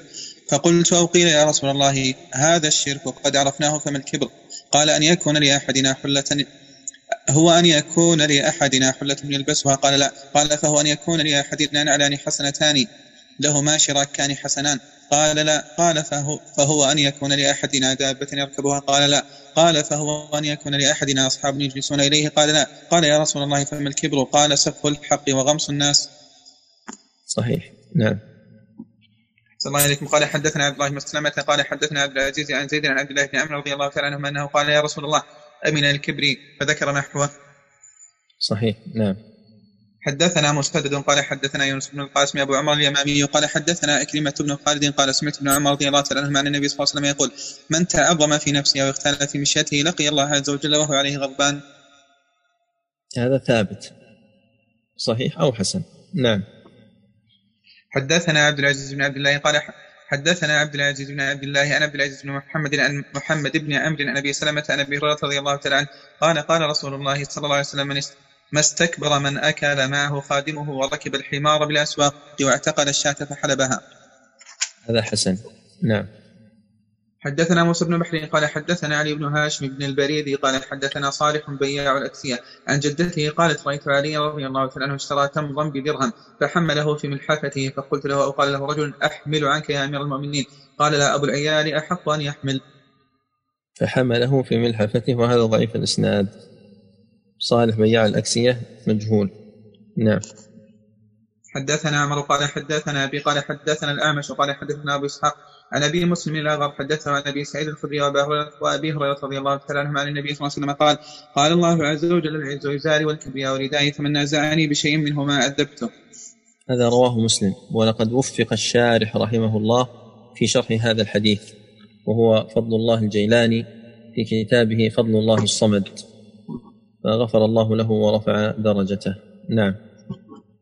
حدثنا علي بن حجر قال حدثنا إسماعيل قال حدثني أبو رواحة يزيد بن أيهم عن الهيثم بن مالك بن مالك الطائي قال سمعت النعمان بن بشير رضي الله عنه يقول على المنبر قال إن للشيطان مصاليا وفقوقا، وإن مصالي الشيطان وفقوقه البطر بأنعم الله والفخر بأعطاء الله والكبرياء على عباد الله واتباع الهوى في غير ذات الله. هذا في إسناده أبو رواحة يزيد بن أيهم، وهو مقبول، روى عنه ثلاثة، لكنه لم يتابع على هذا الحديث مرفوعا ولا موقوفا، ووثقه ابن حبان، فبتوثيق ابن حبان زالت زالت جهالة الحال، وبرواية الثلاثة زالت جهالة العين، وقد جاء مرفوعا وموقوفا، رواه ابن عساكر كذلك. نعم. مصالي حدثنا عليهم قال مصالي جمع مصلاوة وهي الشرك والفخور، يعني المصائد التي يصيد بها الخلق. نعم. صلى الله عليكم. قال حدثنا ريم قال حدثنا سفيان عن أبي زناد عن الأعرج عن أبي هريرة رضي الله تعالى عنه عن النبي صلى الله عليه وسلم قال احتجت الجنة والنار، وقال سفيان أيضا اختصمت الجنة والنار، قالت النار يلجون الجبارون ويلجون المتكبرون، وقالت الجنة يلجون الضعفاء ويلجون الفقراء، قال الله تبارك وتعالى الجنة أنت رحمتي أرحم بك من أشاء، ثم قال النار أنت عذابي أعذب بك من أشاء، ولكل واحدة منكما ملؤها. متفق عليه. نعم. حدثنا إسحاق قال حدثنا محمد بن خضير قال حدثنا الوليد بن جميع عن أبي سلمة بن عبد الرحمن قال لم يكن أصحاب رسول الله صلى الله عليه وسلم متحزقين ولا متماوتين، وكانوا يتناشدون الشعر في مجالسهم ويذكرون أمر جاهليتهم، فإذا أريد أحد, أحد منهم على شيء من أمر الله دارت حماريق عينيه كأنه مجنون.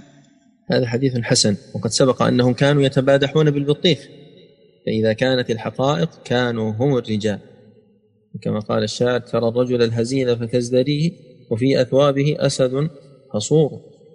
ومعنى متحزقين يعني منقبضين ومجتمعين، ومعنى متماوتين يعني عندهم هزل وكسل. نعم. فهذا منفي عنهم رضي الله عنهم وأرضاهم، لا كان ولا يكون مثلهم، كرمهم الله برؤية نبيه صلى الله عليه وسلم وشرف أسماعهم بسماع صوته. نعم. السلام عليكم. قال حدثنا محمد بن المثنى قال حدثنا عبد الوهاب قال حدثنا هشام عن محمد عن أبي هريرة رضي الله تعالى عنه أن رجلا أتى النبي صلى الله عليه وسلم وكان جميلا، فقال حب بيني الجمال وأعطيت ما ترى حتى ما أحب أن يفوقني أحد، إما قال بشراك نعل وإما قال بشسع بشسع أحمر، آه الكبر ذاك؟ قال لا، ولكن ولكن الكبر ولكن الكبر من بطل الحق وغمط الناس. أظن بتتبع الطرق عرف من هو هذا الشخص، وهذا الحديث صحيح. نعم. حدثنا محمد بن سلام قال أخبرنا عبد الله بن مبارك عن محمد بن عجلان عن عمرو بن شعيب عن أبيه عن جده عن النبي صلى الله عليه وسلم قال يحشر المتكبرون يوم القيامة أمثال الذر في صورة الرجال، يغشاهم الذل من كل مكان، يساق يساقون إلى سجن في جهنم يسمى بولس، تعلوهم نار الأنيار ويسقون من عصارة أهل النار طينة الخبال. هذا إسناده حسن. محمد بن عجلان يقتضي الحسن لوحده، ف... وكذلك عمرو بن شعيب، هذه السلسلة من السلاسل الحسنة. نعم. باب من انتصر من ظلمه. حدثنا نعم حدثنا إبراهيم بن موسى قال أخبرني ابن أبي زائدة قال أخبرنا أبي قال أخبرنا أبي عن خالد بن سلمة عن البهي عن عروة عن عائشة رضي الله تعالى عنها أن النبي صلى الله عليه وسلم قال لها دونك فانتصري. هذا جزء من حديث وهو حديث حسن. والبهي لقب واسمه عبد الله بن يسار مولى مصعب بن الزبير، لخص حاله من حجر فقال صدوق يخطئ. نعم. حدثنا الحكم بن نافع قال أخبرنا شعيب بن أبي حمزة عن الزهري قال أخبرني محمد بن عبد الرحمن بن الحارث بن هشام أن عائشة رضي الله تعالى عنها قالت أرسل أزواج النبي صلى الله عليه وسلم فاطمة إلى النبي صلى الله عليه وسلم فاستأذنت، والنبي صلى الله عليه وسلم مع عائشة رضي الله عنها في مرضها فأذن لها فدخلت، فقالت إن أزواجك أرسلني يسألنك العدل في بنت أبي قحافة، قال أي بني أرسلني. نعم. إن أزواجك أرسلني يسألنك العدل في بنت أبي قحافة، قال أي بنية أتحبين ما أحب؟ قالت بلى، قال فأحب هذه، فقامت فخرجت فحدثتهن، فقلنا ما أغنيت عنا شيئا فارجع إليه، قالت والله لا أكلمه فيها أبدا، فأرسلنا زينب زوج النبي صلى الله عليه وسلم فاستأذنت فأذن لها فقالت له ذاك ذلك، ووقعت في زينب تسب ووقعت في زينب تسبني، فطفقت أنظر هل يأذن لي النبي صلى الله عليه وسلم، فلم أزل حتى عرفت أن النبي صلى الله عليه وسلم لا يكره أن أنتصر، فوقعت بزينب فلما أنشب أن أدخنتها غلبة، فتبسم رسول الله صلى الله عليه وسلم ثم قال لها أما إنها ابنة أبي بكر. متفق عليه. نعم. باب المواساة في السنة والمجاعة. حدثنا محمد بن المثنى قال حدثنا حماد بن بشير الجهضمي قال حدثنا عمارة المعولي قال حدثنا محمد بن سيرين عن أبي هريرة رضي الله تعالى عنه قال يكون في آخر الزمان مجاعة من أدركته فلا يعدلن بالأكباد الجائعة. فيه ضعف حماد، فيه جهالة. نعم. حدثنا أبو اليماني قال حدثنا شعيب بن أبي حمزة قال حدثنا أبو الزناد عن الأعرج عن أبي هريرة رضي الله تعالى عنه أن الأنصار قالت للنبي صلى الله عليه وسلم اقسم بيننا وبين إخواننا النخيل، قال لا، فقالوا تكفون المؤونة ونشرككم في الثمرة، قالوا سمعنا وأطعنا. هذا رواه البخاري والنسائي. لم يروه مسلم، الذي رواه مسلم هو عن أنس، وهو حديث متفق عليه طويل في أثنائه رد المهاجرون إلى الأنصار منائحهم التي كانوا منحوهم من ثمارهم. ومما هذا فقد ذكر في تحفة الأشراف أن رواه البخاري والنسائي. والمؤنة فيها ثلاث لغات يراجع فيها المصباح المنير. نعم. حدثنا أصبغ قال أخبرني ابن وهب قال أخبرني يونس عن ابن شهاب أن سالما أخبره أن عبد الله بن عمر رضي الله تعالى عنهما أخبره أن عمر الخطاب رضي الله عنه قال أمر رمادته وكانت سنة شديدة كانت سنة, سنة شديدة ملمة بعدما اجتهد عمر في إمداد الأعراب بالإبل والقمح والزيت من الأرياف كلها حتى بل حتى بلحت الأرياف كلها مما جهت حتى بلحت الأرياف يعني جفت. نعم الله عليكم. حتى بلحت الأرياف كلها مما جهدها ذلك فقام عمر يدعو فقال اللهم اجعل رزقهم على رؤوس الجبال فاستجاب الله له للمسلمين فقال حين نزل به الغيث الحمد لله فوالله لو أن الله لم يفرجها ما تركت بأهل بيت من المسلمين لهم ساعة إلا أدخلت معهم أعدادهم من الفقراء فلم يكن اثنان يهلكان من الطعام على ما يقيم واحدا. وهذا أثر صحيح. عمر رمادة كان سنة ثمانية عشر للهجرة. نعم. حدثنا أبو عاصم عن يزيد بن أبي عبيد عن سلمة بن الأكوع قال قال النبي صلى الله عليه وسلم ضحاياكم لا يصبح أحدكم بعد ثالثة وفي بيته من منه شيء فلما كان العام المقبل قالوا يا رسول الله نفعل كما فعلنا العام الماضي قال كلوا وادخروا فإن ذلك العام كانوا في جهد فأردت أن تعينوا. هذا متفق عليه. وأبو عاصم هو الضحاك بن مخلد أبو عاصم النبي في سنة مئتين وأربعة عشر وهو من كبار شيوخ البخاري، ولذلك هذا من الثلاثيات. يزيد بن أبي عبيد الذي هو مولى سلمة بن الأكوع توفي سنة مئة وستة وأربعين، وسلمة بن الأكوع صحابي مشهور لكنه منسوب إلى جده توفي في عام الفقهاء، وهو سلمة بن عمرو بن الأكوع. نعم. السلام عليكم. باب التجارب. حدثنا فروتنا بالمغراء قال حدثنا علي بن مسلم عن هشام عروة به قال كنت جالسا عند معاوية يتحدث نفسه ثم انتبه فقال لا حلم إلا تجربة يعيدها ثلاثة. وهذا رواه ابن أبي شيبة أيضا في المصنف وهو حسن. نعم. حدثنا سعيد بن عفير قال حدثنا يحيى بن أيوب بن زحر عن أبي الهيثم عن أبي سعيد رضي الله تعالى عنه قال لا حليم إلا ذو عثرة ولا حكيم إلا ذو تجربة. حدثنا قتيبة قال حدثنا ابن وهب عن عمرو بن الحارث عن دراج عن أبي الهيثم عن أبي سعيد رضي الله تعالى عنه عن النبي صلى الله عليه وسلم مثله. هذا المرفوع ضعيف لأن فيه دراج، وذاك الموقوف ضعيف لأن فيه عبد الله بن زحر. نعم. باب من أطعم أخا له في الله. حدثنا سليمان وأبو الربيع قال حدثنا جرير بن عبد الحميد عن ليث عن محمد بن نشل عن محمد بن الحنفية عن علي رضي الله تعالى عنه قال لن أجمع نفرا من إخواني على صاعين وصاعين من طعامنا أحب إلي من أن أخ... أحب إلي من أن أخرج إلى سوقكم فأعتق, فأعتق رقبة. ليث بن أبي سليم ضعيف. نعم. باب حلف الجاهلية. حدثنا عبد الله بن محمد بن إبراهيم قال حدثنا ابن علي عن عبد الرحمن بن إسحاق عن الزهري عن محمد بن جبير بن ابن مطعم عن أبيه عن عبد الرحمن بن عوف رضي الله تعالى عنه أن رسول الله صلى الله عليه وسلم قال شهدت مع عمومتي حلف المطيبين فما أحب أن أنكثه وأن لي حمر النعم. وهذا صحيح رواه أحمد في المسند أيضا. نعم. باب الإخاء. حدثنا موسى بن إسماعيل قال حدثنا حماد بن سلمة عن ثابت أن أنس رضي الله تعالى عنه قال أخى النبي صلى الله عليه وسلم بين ابن مسعود والزبير. صحيح. حدثنا حدثنا محمد بن سلام قال أخبرنا ابن عيينة قال حدثنا عاصم الأحول عن أنس مالك رضي الله تعالى عنه قال قال حالف رسول الله صلى الله عليه وسلم بين قريش والأنصار في دار في دار في دار التي بالمدينة. وهذا صحيح. نستأذن الأخوة أن نقرأ إلى حديث ستمائة ونقف إن شاء الله، وسيكون الإجابة عن الأسئلة في مجلس آخر. نعم. الله عليكم. باب لا حلف في الإسلام. حدثنا خالد بن مخلد قال حدثنا سليمان بن بلال قال حدثني عبد الرحمن بن الحارث عن عمرو بن شعيب عن أبيه عن جده قال جلس النبي صلى الله عليه وسلم عام الفتح على درج الكعبة فحمد الله واثنى عليه ثم قال من كان له حلف في الجاهلية لم يزد الإسلام إلا شدة ولا هجرة بعد الفتح. حسن. نعم. باب من استمطر في أول المطر. حدثنا عبد الله بن الأسود قال حدثنا جعفر بن سليمان عن ثابت عن أنس رضي الله تعالى عنه قال أصابنا مع النبي صلى الله عليه وسلم مطر فحسر النبي صلى الله عليه وسلم ثوبه عنه حتى أصابه المطر قلنا لما فعلت هذا قال لأنه حديث عهد بربه عز وجل. هذا رواه مسلم. والاستمطار قد بوب عليه أيضا المصنف في صحيحه، وسيأتي في آخر الأدب المفرد أثر عن ابن عباس في هذا، وأنه كان يخرج رحله وبعض أثاثه ليصيبه المطر. نعم. السلام عليكم. باب الغنم بركة. حدثنا إسماعيل قال حدثني مالك عن محمد بن عمرو بن حلحلة عن حميد بن مالك بن ختيم أنه قال كنت جالسا مع أبي هريرة رضي الله تعالى عنه بأرضه بالعقيق فأتاه قوم من أهل المدينة على دواب فنزلوا. قال حميد: فقال أبو هريرة: اذهب إلى أمي وقل لها إن ابنك يقرضك السلام ويقول أطعمنا شيئا. قال فوضعت ثلاثة أقراص من شعير وشيئا من زيت وملح في صحفة، فوضعتها على رأسي فحملتها إليهم، فوضعتها فوضعتها السلام عليكم فوضعتها على رأسي فحملتها إليهم، فلما وضعته بين يديهم كبر أبو هريرة وقال: الحمد لله الذي أشبعنا من الخبز بعد أن لم يكن طعامنا إلى الأسودان التمر والماء، فلم يصب القوم من الطعام شيئا. فلما انصرفوا قال: يا ابن أخي، أحسن إلى غنمك وامسح الرغام عنها وأطب مراحها وصل في ناحيتها فإنها من دواب الجنة، والذي نفسي بيده ليوشك أن يأتي على الناس زمان تكون الثلة من الغنم أحب إلى صاحبها من دار مروان. هذا صحيح. وعندنا الرغام والرغام، الرغام التراب والرغام المخاط. نعم. السلام عليكم. قال حدثنا محمد بن يوسف قال حدثنا وكيع قال حدثنا إسماعيل إسماعيل الأزرق عن أبي عمران بن الحنفية عن علي رضي الله تعالى عنه أن النبي صلى الله عليه وسلم قال: الشاة في البيت بركة، والشاتان بركتان، والثلاث بركات. هذا ضعيف جدا، علته أبو عمر. نعم.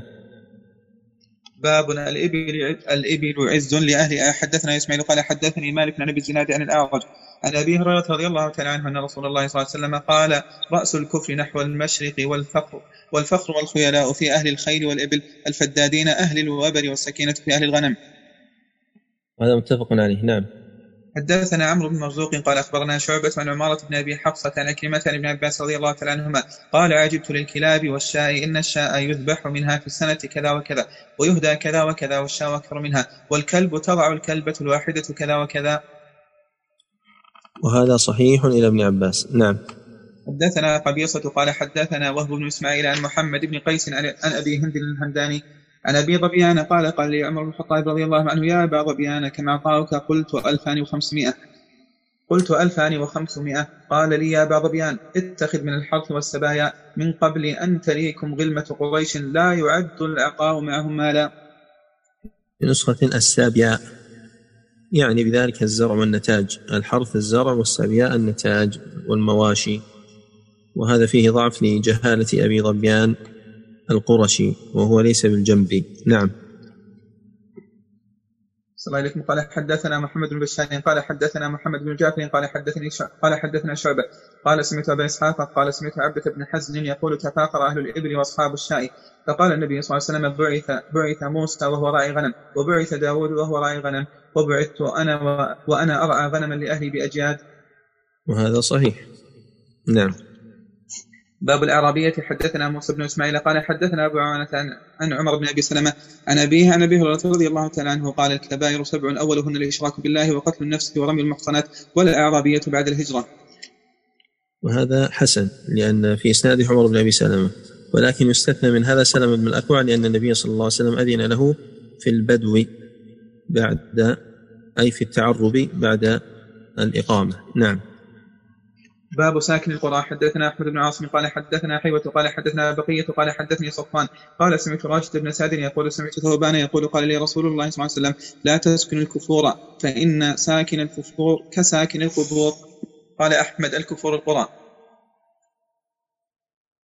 وهذا متنه فيه نكارة، لكن الإسناد حسن. نعم.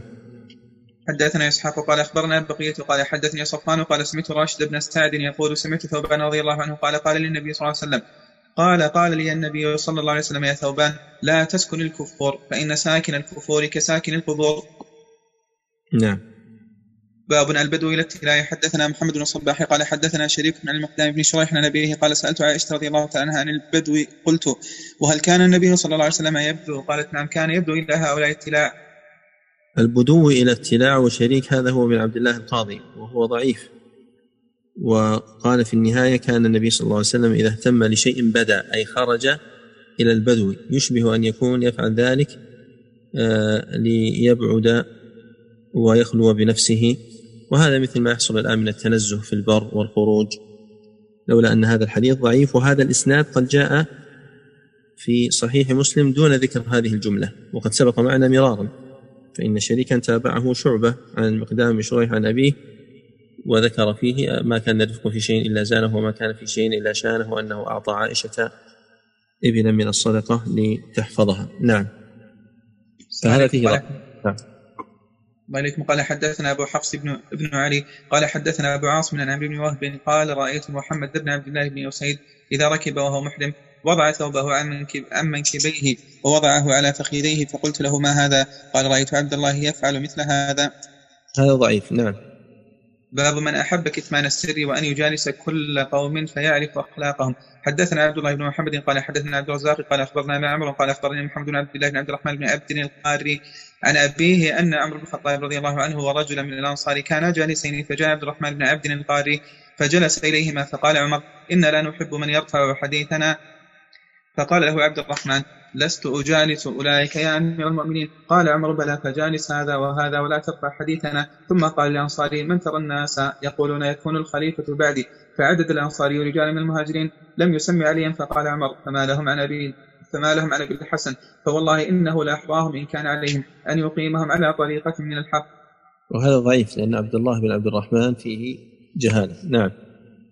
صلى الله عليكم. باب التؤدة في الأمور. حدثنا موسى بن إسماعيل قال حدثنا أبو هلال قال حدثنا الحسن أن رجلا توفي وترك ابنا له مولى له فأوصى مولاه بابنه فلم يأله حتى أدركه حتى أدرك وزوجه فقال له جهزني أطلب العلم فجهزه فأتى عالما فسأله فقال إذا أردت أن تنطلق فقل لي أعلم فقال فقال حضر مني الخروج فعلمني. فقال اتق الله واصبر ولا تستعجل. قال الحسن في هذا الخير في هذا الخير كله. فجاء ولا يكاد ينساهن إنما هن ثلاث. فلما جاء أهله نزل عن راحلته فلما نزل الدار فلما جاء أهله فلما جاء أهله الله عليكم. فلما جاء أهله نزل عن راحلته فلما نزل الدار إذا هو برجل نائم متراق عن المرأة وإذا امرأته نائمة. قال والله ما أدري ما أنظر بهذا. فرجع إلى راحلته فلما أراد أن يأخذ السيف قال اتق الله واصبر ولا تستعجل. فرجع إليه فلما قام على رأسه قال ما أنتظر بهذا شيئا. فرجع إلى راحلته فلما أراد أن يأخذ السيف فهو ذكره. فرجع إليه فلما قام على رأسه استيقظ الرجل فلما رآه وتب إليه فعنقه وقبله وسأله قال ما أصبت بعدي؟ قال أصبت والله بعدك خيرا كثيرا. أصبت والله بعدك أني مشيت, أني مشيت الليلة بين السيف وبين رأسك ثلاث مرار فحجزني ما أصبت من العلم عن قتلك. هذا إسناده حسن وفيه كلمة إيش؟ ما أنظر. صوابه ما أنتظر. والله ما أريد ما أنتظر بهذا. نعم. واصل. السلام عليكم. باب التؤدة في الأمور. حدثنا أبو معمر قال حدثنا عبد الوارث قال حدثنا يونس عن عبد الرحمن بن أبي بكر أنا أشج عبد القيس قال قال لي النبي صلى الله عليه وسلم إن فيك لخلتين يحبهما الله. قلت وما هما يا رسول الله؟ قال الحلم والحياء والحياء قلت قديما كان أو حديثا؟ قال قديما. قلت الحمد لله الذي جبلني على خلقين أحبهما الله. وهذا صحيح. وفي نسخة إن فيك لخلقين. نعم. حدثنا علي بن أبي هاشم قال حدثنا إسماعيل قال حدثنا سيد بن أبي عروبة عن قتادة قال حدثنا من لقي الوفد الذين قدموا على النبي صلى الله عليه وسلم من عبد القيس. وذكر قتادة وأن أبا نضرة عن أبي سعيد الخدري رضي الله تعالى عنه قال قال النبي صلى الله عليه وسلم لأشج, لأشج عبد القيس إن فيك لخصلتين يحبهما الله يحبهما الله عز وجل الحلم والأنا. رواه مسلم. نعم. حدثنا عبد الله بن عبد الوهاب قال أخبرنا بشر بن فضل قال حدثنا قرة عن أبي جمرة عن ابن عباس رضي الله تعالى عنهما قال قال النبي صلى الله عليه وسلم للأشج أشج عبد القيس إن فيك لخصلتين يحبهم الله عز وجل الحلم والأناة. نعم. واصل. حدثنا قيس بن حفص قال حدثنا طالب بن حجين العبدي قال حدثني هو حدثني يهود بن عبد الله بن سعد أنه سمع جده مزيدة العبدي قال جاء الأشج يمشي حتى أخذ بيد النبي صلى الله عليه وسلم فقبلهما فقال له النبي صلى الله عليه وسلم أما إن فيك لخلقين يحبهما الله ورسوله؟ قال جبلا جبلت عليه أو خلق مني. قال لا بل جبلا جبلت عليه. قال الحمد لله الذي جبلني على ما يحب الله ورسوله. هود مجهول لكن المتن سبق بإسناد آخر. نعم. باب البغي. حدثنا أبو نعيم قال حدثنا فطران عن أبي يحيى قال سمعت مجاهد عن ابن عباس رضي الله عنهما قال لو أن جبلا بغى على جبل لدك الباغي. هذا ضعيف لأن أبي يحيى القتات ضعيف. نعم. حدثنا محمد بن سلام قال أخبرنا إسماعيل بن جعفر عن محمد بن عمرو عن أبي سلمة عن أبي هريرة رضي الله تعالى عنه أن رسول الله صلى الله عليه وسلم قال احتجت النار والجنة فقالت النار يدخلني المتكبرون والمتجبرون وقالت الجنة لا يدخلني إلا الضعفاء والمساكين. فقال للنار أنت عذابي أنتقم بك ممن, ممن شئت وقال للجنة أنت رحمتي أرحم بك من شئت. الإسناد حسن والمتن صحيح بإسناد آخر. نعم. حدثنا عثمان بن حدثنا عثمان بن صالح قال أخبرنا عبد الله بن وهب قال حدثنا أبو هاني الخولاني عن أبي عن أبي علي الجنبي الجنبي عن فضالة بن عبيد عن, عن النبي صلى الله عليه وسلم قال ثلاثة لا يسأل عنهم رجل فارق الجماعة وعصى إمامه فمات عاصيا فلا تسأل عنه. وأمة أو عبد أبق من سيده، وامرأة غاب زوجها وكتاها مؤونة الدنيا فتبرجت وتمرجت بعده، وثلاثة لا يسأل عنهم: رجل نازع الله رداءه فإن رداءه الكبرياء ويزاره عزه ويزاره عزه، ورجل شك في أمر الله والقنوط من رحمة الله. هذا إسناده حسن، وفي نسخة وامرأة غاب عنها زوجها. نعم، والقانط في نسخة والقانط من رحمة الله. نعم.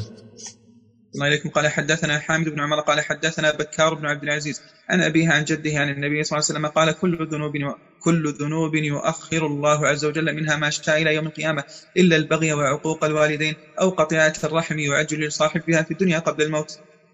بكار بن عبد العزيز قال عنه: صدوق يهم، والحديث علته بكار، فبكار ضعيف. وجده أبو بكر الثقفي، وحامد بن عمر البكراوي لأنه من ولد أبي بكر الثقفي، فهذا سند مسلسل بآل أبي بكر. نعم. السلام عليكم. قال حدثنا محمد بن عبيد بن ميمون قال حدثنا مسكين بن بكير الحذاء الحراني عن جعفر بن برقان عن يزيد بن العصام قال: سمعت أبا هريرة رضي الله تعالى عنه يقول: يبصر أحدكم القذاة في عين أخيه وينسى الجدل أو الجدع في عين نفسه. قال قال ابن عبيد: الجدل الخشبة العالية الكبيرة. أبو عبيد القاسم بن سلام. وهذا الإسناد موقوف على أبي هريرة، وهو بإسناد الحسن، وقد رواه أحمد في الزهد أيضا، ولكن رواه ابن حبان في صحيحه مرفوعا، والموقوف أصح. وجاء عن عبد بن العاص رضي الله عنه موقوفا سيأتينا إن شاء الله فيما بعد، وأنه رواه اللالكائي والبيهقي والبيهقي في القضاء والقدر، وقد رواه ابن أبي شيبة عن الحسن من قوله. إذن جاء عن أبي هريرة وعن عمرو بن العاص وعن الحسن هذا الأثر. وقال الشاعر: عجبت لمن يبكي على موت غيره دموعا ولا يبكي على موته دما، وأعجب من ذا أن يرى عيب غيره عظيما وفي عينيه عن عيبه عمى. وهذا يغني قوله عن شرحه. نعم. صلى الله عليكم. قال حدثنا عبد الله بن محمد قال حدثنا الخليل بن أحمد قال حدثنا المستنير بن أخضر قال حدثني معاوية بن قرة قال: كنت مع معقل بن يسار المزني فأماط آدم عن الطريق فرأيت شيئا فبادرته، فقال: ما حملك على ما صنعت يا ابن أخي؟ قال: رأيتك فتصنع شيئا فصنعته. قال: أحسنت يا ابن أخي. سمعت النبي صلى الله سمعت النبي صلى الله عليه وسلم يقول: من أماط آدم عن طريق المسلمين كتب له حسنة، ومن تقبلت له حسنة دخل الجنة. هذا ضعيف، لأن المستنير بن أخضر مجهول، والخليل بن أحمد هذا هو الخليل بن أحمد بن بشر بن المستنير السلمي أو المزني، وليس النحوي، لأنه قد رمز له في التقريب بالبخاري في الأدب المفرد بهذا الكتاب، البخاري في الأدب المفرد السلمي، وهو من المتفق والمفترق، فيه ستة اشتركوا في هذا الاسم. نعم. خليل بن أحمد واصل. السلام عليكم. باب قبول الهدية. حدثنا عمرو بن خالد قال حدثنا ضمام بن اسماعيل قال سمعت موسى بن وردان عن أبي هريرة رضي الله تعالى عنه عن النبي صلى الله عليه وسلم يقول: تهادوا تحابوا. هذا حديث حسن، قال عنه ابن حجر بإسناد حسن، واختلف في ضمام بن اسماعيل وفي موسى بن وردان، والظاهر والله أعلم أنه لا بأس بهما، وإن كان قد تكلم فيهما، لكن أنت قرأت تهادوا تحابوا، وصاب تهادوا تحابوا بفتح الدال، وهو مشترك بين الأمر والماضي، كلاهما تهادوا، لأن المفرد تهادى بألف في آخره، والأمر من المفرد أن تقول تهادى، يعني تهادى تهادى يا فلان، فإنه يبنى الأمر على ما يجزم به مضارعه، فهنا بني على حذف حرف العلة ثم حذفت لام الفعل، وهو ناقص. الناقص وما كان آخره معتلا، والمثال ما كان أوله معتلا، والأجوف ما كان وسطه معتلا، فهذا ناقص، واتصلت واو الجماعة به فبقي آخره مفتوحا. إذن قياس الصرف أن تقول تهادوا تحابوا. لماذا؟ لأن لأنه ناقص، لو لم يكن ناقصا لضممنا حتى يكون حرف مناسبا، مثل ذهب ذهبوا، أكل أكلوا، ونحو ذلك. نعم. صلى الله عليكم. قال حدثنا موسى قال حدثنا سليمان بن المغيرة عن ثابت قال: كان أنس رضي الله تعالى عنه يقول: يا بني يا بني تباذلوا بينكم فإنه أود لما بينكم. هذا صحيح. نعم. باب من لم يقبل الهدية لما دخل البغض في الناس. حدثنا أحمد بن خالد قال حدثنا محمد بن إسحاق عن سعيد بن أبي سعيد عن أبي هريرة رضي الله تعالى عنه قال أهدى رجل من بني تزارة للنبي صلى الله عليه وسلم ناقة فعوضه فتسخطه، فسمعت النبي صلى الله عليه وسلم على المنبر يقول يهدي أحدهم فأعوضه فأعوضه بقدر ما عندي ثم يسخطه، ويم الله لا أقبل بعد عامي هذا من العرب هدية إلا من قرشين وأنصارين وثقفين ودوسين. حسن. نعم. باب الحياء. حدثنا أحمد بن يونس قال حدثنا زهير قال حدثنا منصور بن الربيع بن حراش قال حدثنا أبو مسعود عقبة أبو مسعود عقبة قال قال قال النبي صلى الله عليه وسلم إن مما أدرك الناس من كلام النبوة إذا لم تستحي فاصنع ما شئت. رواه في صحيحه أيضا. نعم. حدثنا محمد بن كثير قال أخبرنا سفيان عن سهيل بن أبي صالح عن عبد الله بن دينار عن أبي صالح عن أبي هريرة رضي الله تعالى عنه عن النبي صلى الله عليه وسلم قال الإيمان بضع وستون أو بضع وسبعون شعبة أفضلها لا إله إلا الله وأدناها إماطة الأذى عن الطريق والحياء وشعبة من الإيمان. متفق عليه. نعم. حدثنا علي بن الجعد قال أخبرنا شعبة عن قتادة عن عبد الله وعبيد الله بن أبي عتبة مولى أنس رضي الله تعالى عنه قال سمعت أبا سعيد كان قال سمعت أبا سعيد قال كان النبي صلى الله عليه وسلم أشد حياء من العذراء في خدرها، وكان إذا كره شيئا أرقناه في وجهه. متفق عليه. نعم. حدثنا محمد بن بشار قال حدثنا يحيى يحيى وابن مهدي قال حدثنا شعبة عن قتادة عن عبد الله بن أبي عتبة مولى أنس مالك رضي الله عنه عن أبي سعيد الخدري مثله قال أبو عبد الله وقال غندر وابن أبي عدي مولى أنس. صلى الله وسلم على نبينا محمد وعلى آله وصحبه أجمعين.